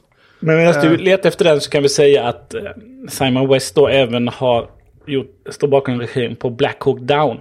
Det är mer en riktig film. Nej, där var nog, eh, han var nog bara producent Jaha. då. Förlåt mig. Men, Ja, precis. Ja, det- Det är för det är en Ridley Scott-film. Ja. Han var bara med som producent. Sen när han ska göra egna filmer så... Då blir det inte så bra. Förlåt. Han regisserar Expendables 2 också. Så att, Ja, mm. det, det, det är en film, det kan man väl säga. Just det, nu minns jag handlingen, förlåt. Eh, ehm, eh, de har, det är inte alls kärnvapenspetsar tror jag, det här är något annat. Hur som helst, bland annat Tom Felton är med och han spelade ju, eh, en, han spelade ju, vad heter han nu i, i Harry Potter, den elaka grabben där. Lucius Malfoy. Tack. Han gör ju inte en av sina starkaste. Han, han är ju då så här, han är ju förrädare då förstås. Det ser man ju efter typ 30 sekunder någonting. Att han är förrädare. Nej men de här terroristerna håller på att springa runt och han ska försöka jaga rätt på dem och bla bla bla liksom. Skitsamma, ni behöver inte se det jävla eländet. Bara gör det inte. Handlingen är så minnes, jag har till och med glömt bort vad den handlar om. För jag såg en annan film också. Som jag har glömt namnet på som liknar den här ganska mycket. Men eh, när jag kommer, om jag kommer ihåg den tar jag upp den nästa vecka. Jag vet att jag antecknade det där någonstans vad den hette just för att jag skulle varna för att den ska ni inte heller se. Anyway. Stratton, undvik. Ja, vi kan bara säga så här också då. On Rotten Tomatoes, Stratton has an approval rating of 0%. Det var då 36 stycken eh, reviews som hade gjort då. Står Och en average handlingen. rating på 3,20 av 10. Men står, liksom, står inte någon sorts synopsis för filmen här på IMDB någonstans? Jag tycker att det borde göra det. Nej, det kanske inte gör. Ja, anyway, den, den är bara helt, se inte skiten bara. Det är, det är enkelt. Eh, så jävla dålig. Eh, totalt bara... Henry Cavill skulle ha spelat en av, han skulle ha spelat huvudrollen. Han hoppade av en vecka innan filmen skulle börja spelas in. Vis man ändå. Ja, lite så. Uh, nej, usch. Helt skakad. Hur som helst, vi går vidare från den till en annan film uh, uh, som också är, inte riktigt landade i Assassin's Creed. Som är, om jag förstått rätt, baserat på en spelserie om minst nio spel, eller nio, Japp. någonting, någonting. om, om spelserien är lika komplicerad i sin handling som filmen är, så kan jag förstå att det tar nio spel för att folk ska haja det. Det tog mig en stund innan jag förstod vad fan den här filmen handlade om överhuvudtaget. Jo, jag har inte spelat spelet, men de har ju en ganska skum, skum ramhandling. Ja, och, och alltså det här är en grymt, det är mörkt, det är en snygg film. Det är lite CGI sådär på sina ställen, men överlag, överlag så är den snygg. Det är bra skådisar med. Jeremy Irons spelar med, Mikael Fassbinder spelar huvudrollen. Eh, alltså det är många bra skådisar i den här rullen, det är inte snack om det. Det är som sagt jävligt påkostat, jävligt snyggt och det är jävligt genomarbetat och så, men den greppar ju liksom inte. Man sitter bara och väntar på att när ska, när kommer pitchen liksom. Det är precis som att den förutsätter att du har spelat spelen för att du ska kunna uppskatta filmen. Lite så Ja. känns det som. Den eh, har ju fått 5,6 av 10 på IMDB, så aningen bättre än Stratton då, kan man ju säga. Och du ger den 2,5. 2,5. Stratton ska jag säga får 1,5 av 5. Generöst. Så jävla dåliga filmer båda två, rent ut sagt. Jag ville att Assassin's Creed skulle vara bra, för den såg så... Ja, jag tror jag sett någon trailer för den också, tyckte att den där ser lite lovande ut. Den, den ser, alltså visuellt är den snygg. Inget snack om det, men vad fan handlar den om? det, det ska liksom inte behöva ta sig typ en halvtimme innan du förstår vad någonting handlar om. Liksom. Överhuvudtaget. Om, sagt, om du inte är inspelad på spelen, så att säga. Så, Mm. Ja, det var ju en... Det var faktiskt en uppföljare planerad. Eh, Men eh, som att den första fick så negativt mottagande så eh, cancellerades uppföljaren. ja, jag kan tänka mig det. Efter att Disney hade köpt då. eh, 21st Century Fox. Så att ja, det var en, den som planerade hade planerat fler. Mm. Ja, för den slutar ganska skumt liksom. Den slutar med att han, Assassins, Assassin-snubben då, han står på tak förstås. Att det är lite så här som Spindelmannen gör, när eller Batman står och bara tittar. Han står på tak. Och sen så springer han så att han ser ut som att han ska hoppa. Och sen slutar han. Så jag vet inte, tog han livet av sig eller? Nej, Vem hoppa vet? från hustak är det folk gör i den serien. Ja, jo, eh, och eh, Landar i hösgrindor var det där? väldigt, väldigt konstig förmåga att överleva hela tiden. Liksom. Ja. Så att, eh, ja, den är realistisk kan man inte säga att den är. Men skitsamma, den, den uh, snygg, det är ögongodis. Det är lite grann som att se den här 300, den filmen. Mm. Helt jävla obegriplig, men snyggt gjort liksom. Det är en film som bara pågår framför ögonen, men det är ingenting som tar tag i det. och Liksom. Så. I alla fall, sen ska vi nämna innan vi slutar att det är nu 20 år sedan The Born Identity släpptes. Det är en bra film. Och ska ni, ingen av er säga att den har inte jag sett. Jag har sett den, men jag kommer inte ihåg så mycket av den. Det känns jättekonstigt. Ja. Det är ju när han går in på amerikanska ambassaden och ska bli stoppad av en, en armémänniska i en trappa då han går ner på knä och bara sätter en näve rakt mellan benen på den här stackars vakten. Så killen bara viker sig dubbelt. Det är så en av de bästa fight-scener som någonsin har gjorts. För det är inte överdrivet. Det är liksom inte så att han är en superhjälte på något sätt. Han är bara jävligt bra på att slåss. Det är en film, den filmen är bra. Den, den, det är en lång artikel på ehm, eh, The Guardian har just liksom hur de beskriver som att hur den här filmen faktiskt förändrade hur actionfilmer gjordes. För att Schwarzenegger och Stallone och de där hade ju kört sitt race på typ 90-talet och sådär. Ja, just det. Mer tyngd. Liksom grann sagt. förstört hela Mm. genren. Och Bond-filmerna började tappa lite och det var ju Pierce Brosnan-eran. Ja, det var ju bara liksom, det var bara rör, det, var, det fanns inte något riktigt supermånga bra actionfilmer. Och sen kom den här från ingenstans och bara blev en jättehit liksom. Just i och med att den inte var så här överdriven och det var inte superhjältar och det var inte massa bilar med specialvapen i. Utan det var ganska skitigt och det var ganska, men ja, sådär. Mm. Har man inte sett den så rekommenderar jag den varmt. Den, den får fem av fem av mig, om inte jag har sagt det tidigare. Nej, men alla de eh, scener med Matt Damon då som Bourne är ju sevärda. Ja, de bytte regissör i andra och tredje filmen. Och då blev det mer så här skakig kamera, hets, hets, hets, hets, hets liksom. Det blev mycket snabbare klipp och jag tycker de är bra. Men de är inte riktigt samma, Samma tyngd. ska man säga, det är, det är lite mer elegant i den första på något vis. Jag kan inte riktigt kalla det för något annat. Det är någonting annat med den som inte är, de två andra. Sen släppte de ju en fjärde. Som jag tycker var, det var ett misstag faktiskt att göra den. Det, var, det kändes inte alls något bra. Den, den var inte bra heller. Det var, det var väl inte med Matt Damon Jo, de, slä, de släppte en annan först som var typ som någon så halv fortsättning som hette Born någonting, men han var inte med. Var inte med Jeremy Renner eller någonting? Jo, precis. Och sen Bourne kom den Legacy. fjärde Born-film efter det med Matt Damon. Born Reborn. Som Matt Damon själv typ skrev manus till och sådär, eller var med och skrev manus till. Och det är kanske inte hans starkaste sida. Den, den var inte bra, i alla fall. Ska sägas. Nej. Anyway. Jag måste komma på vad den där andra dåliga filmen hette som jag såg, för den var också jävligt dålig. Uppföljning i nästa avsnitt. Cliffhanger. Ja, det kan vi väl säga. Det låter, låter rimligt, som man säger i Jönköping. Hörni, eh, tack för att ni har lyssnat. Ehm, vi hörs Tack själv tänkte jag säga. Tack för att ni var med. Ja, tack Christian för det. Nästa vecka får du prata. Jag är torr i munnen nu. Det är inte mitt fel att jag råkar ösa in typ nästan alla ämnen. Um, vill ni höra mer av mig och förhoppningsvis Christian och Fredrik prata också ibland så kan du kolla in på vår hemsida. bjuremanmedin.se. Hörs om en vecka. Tjing! Tjing! Tjing!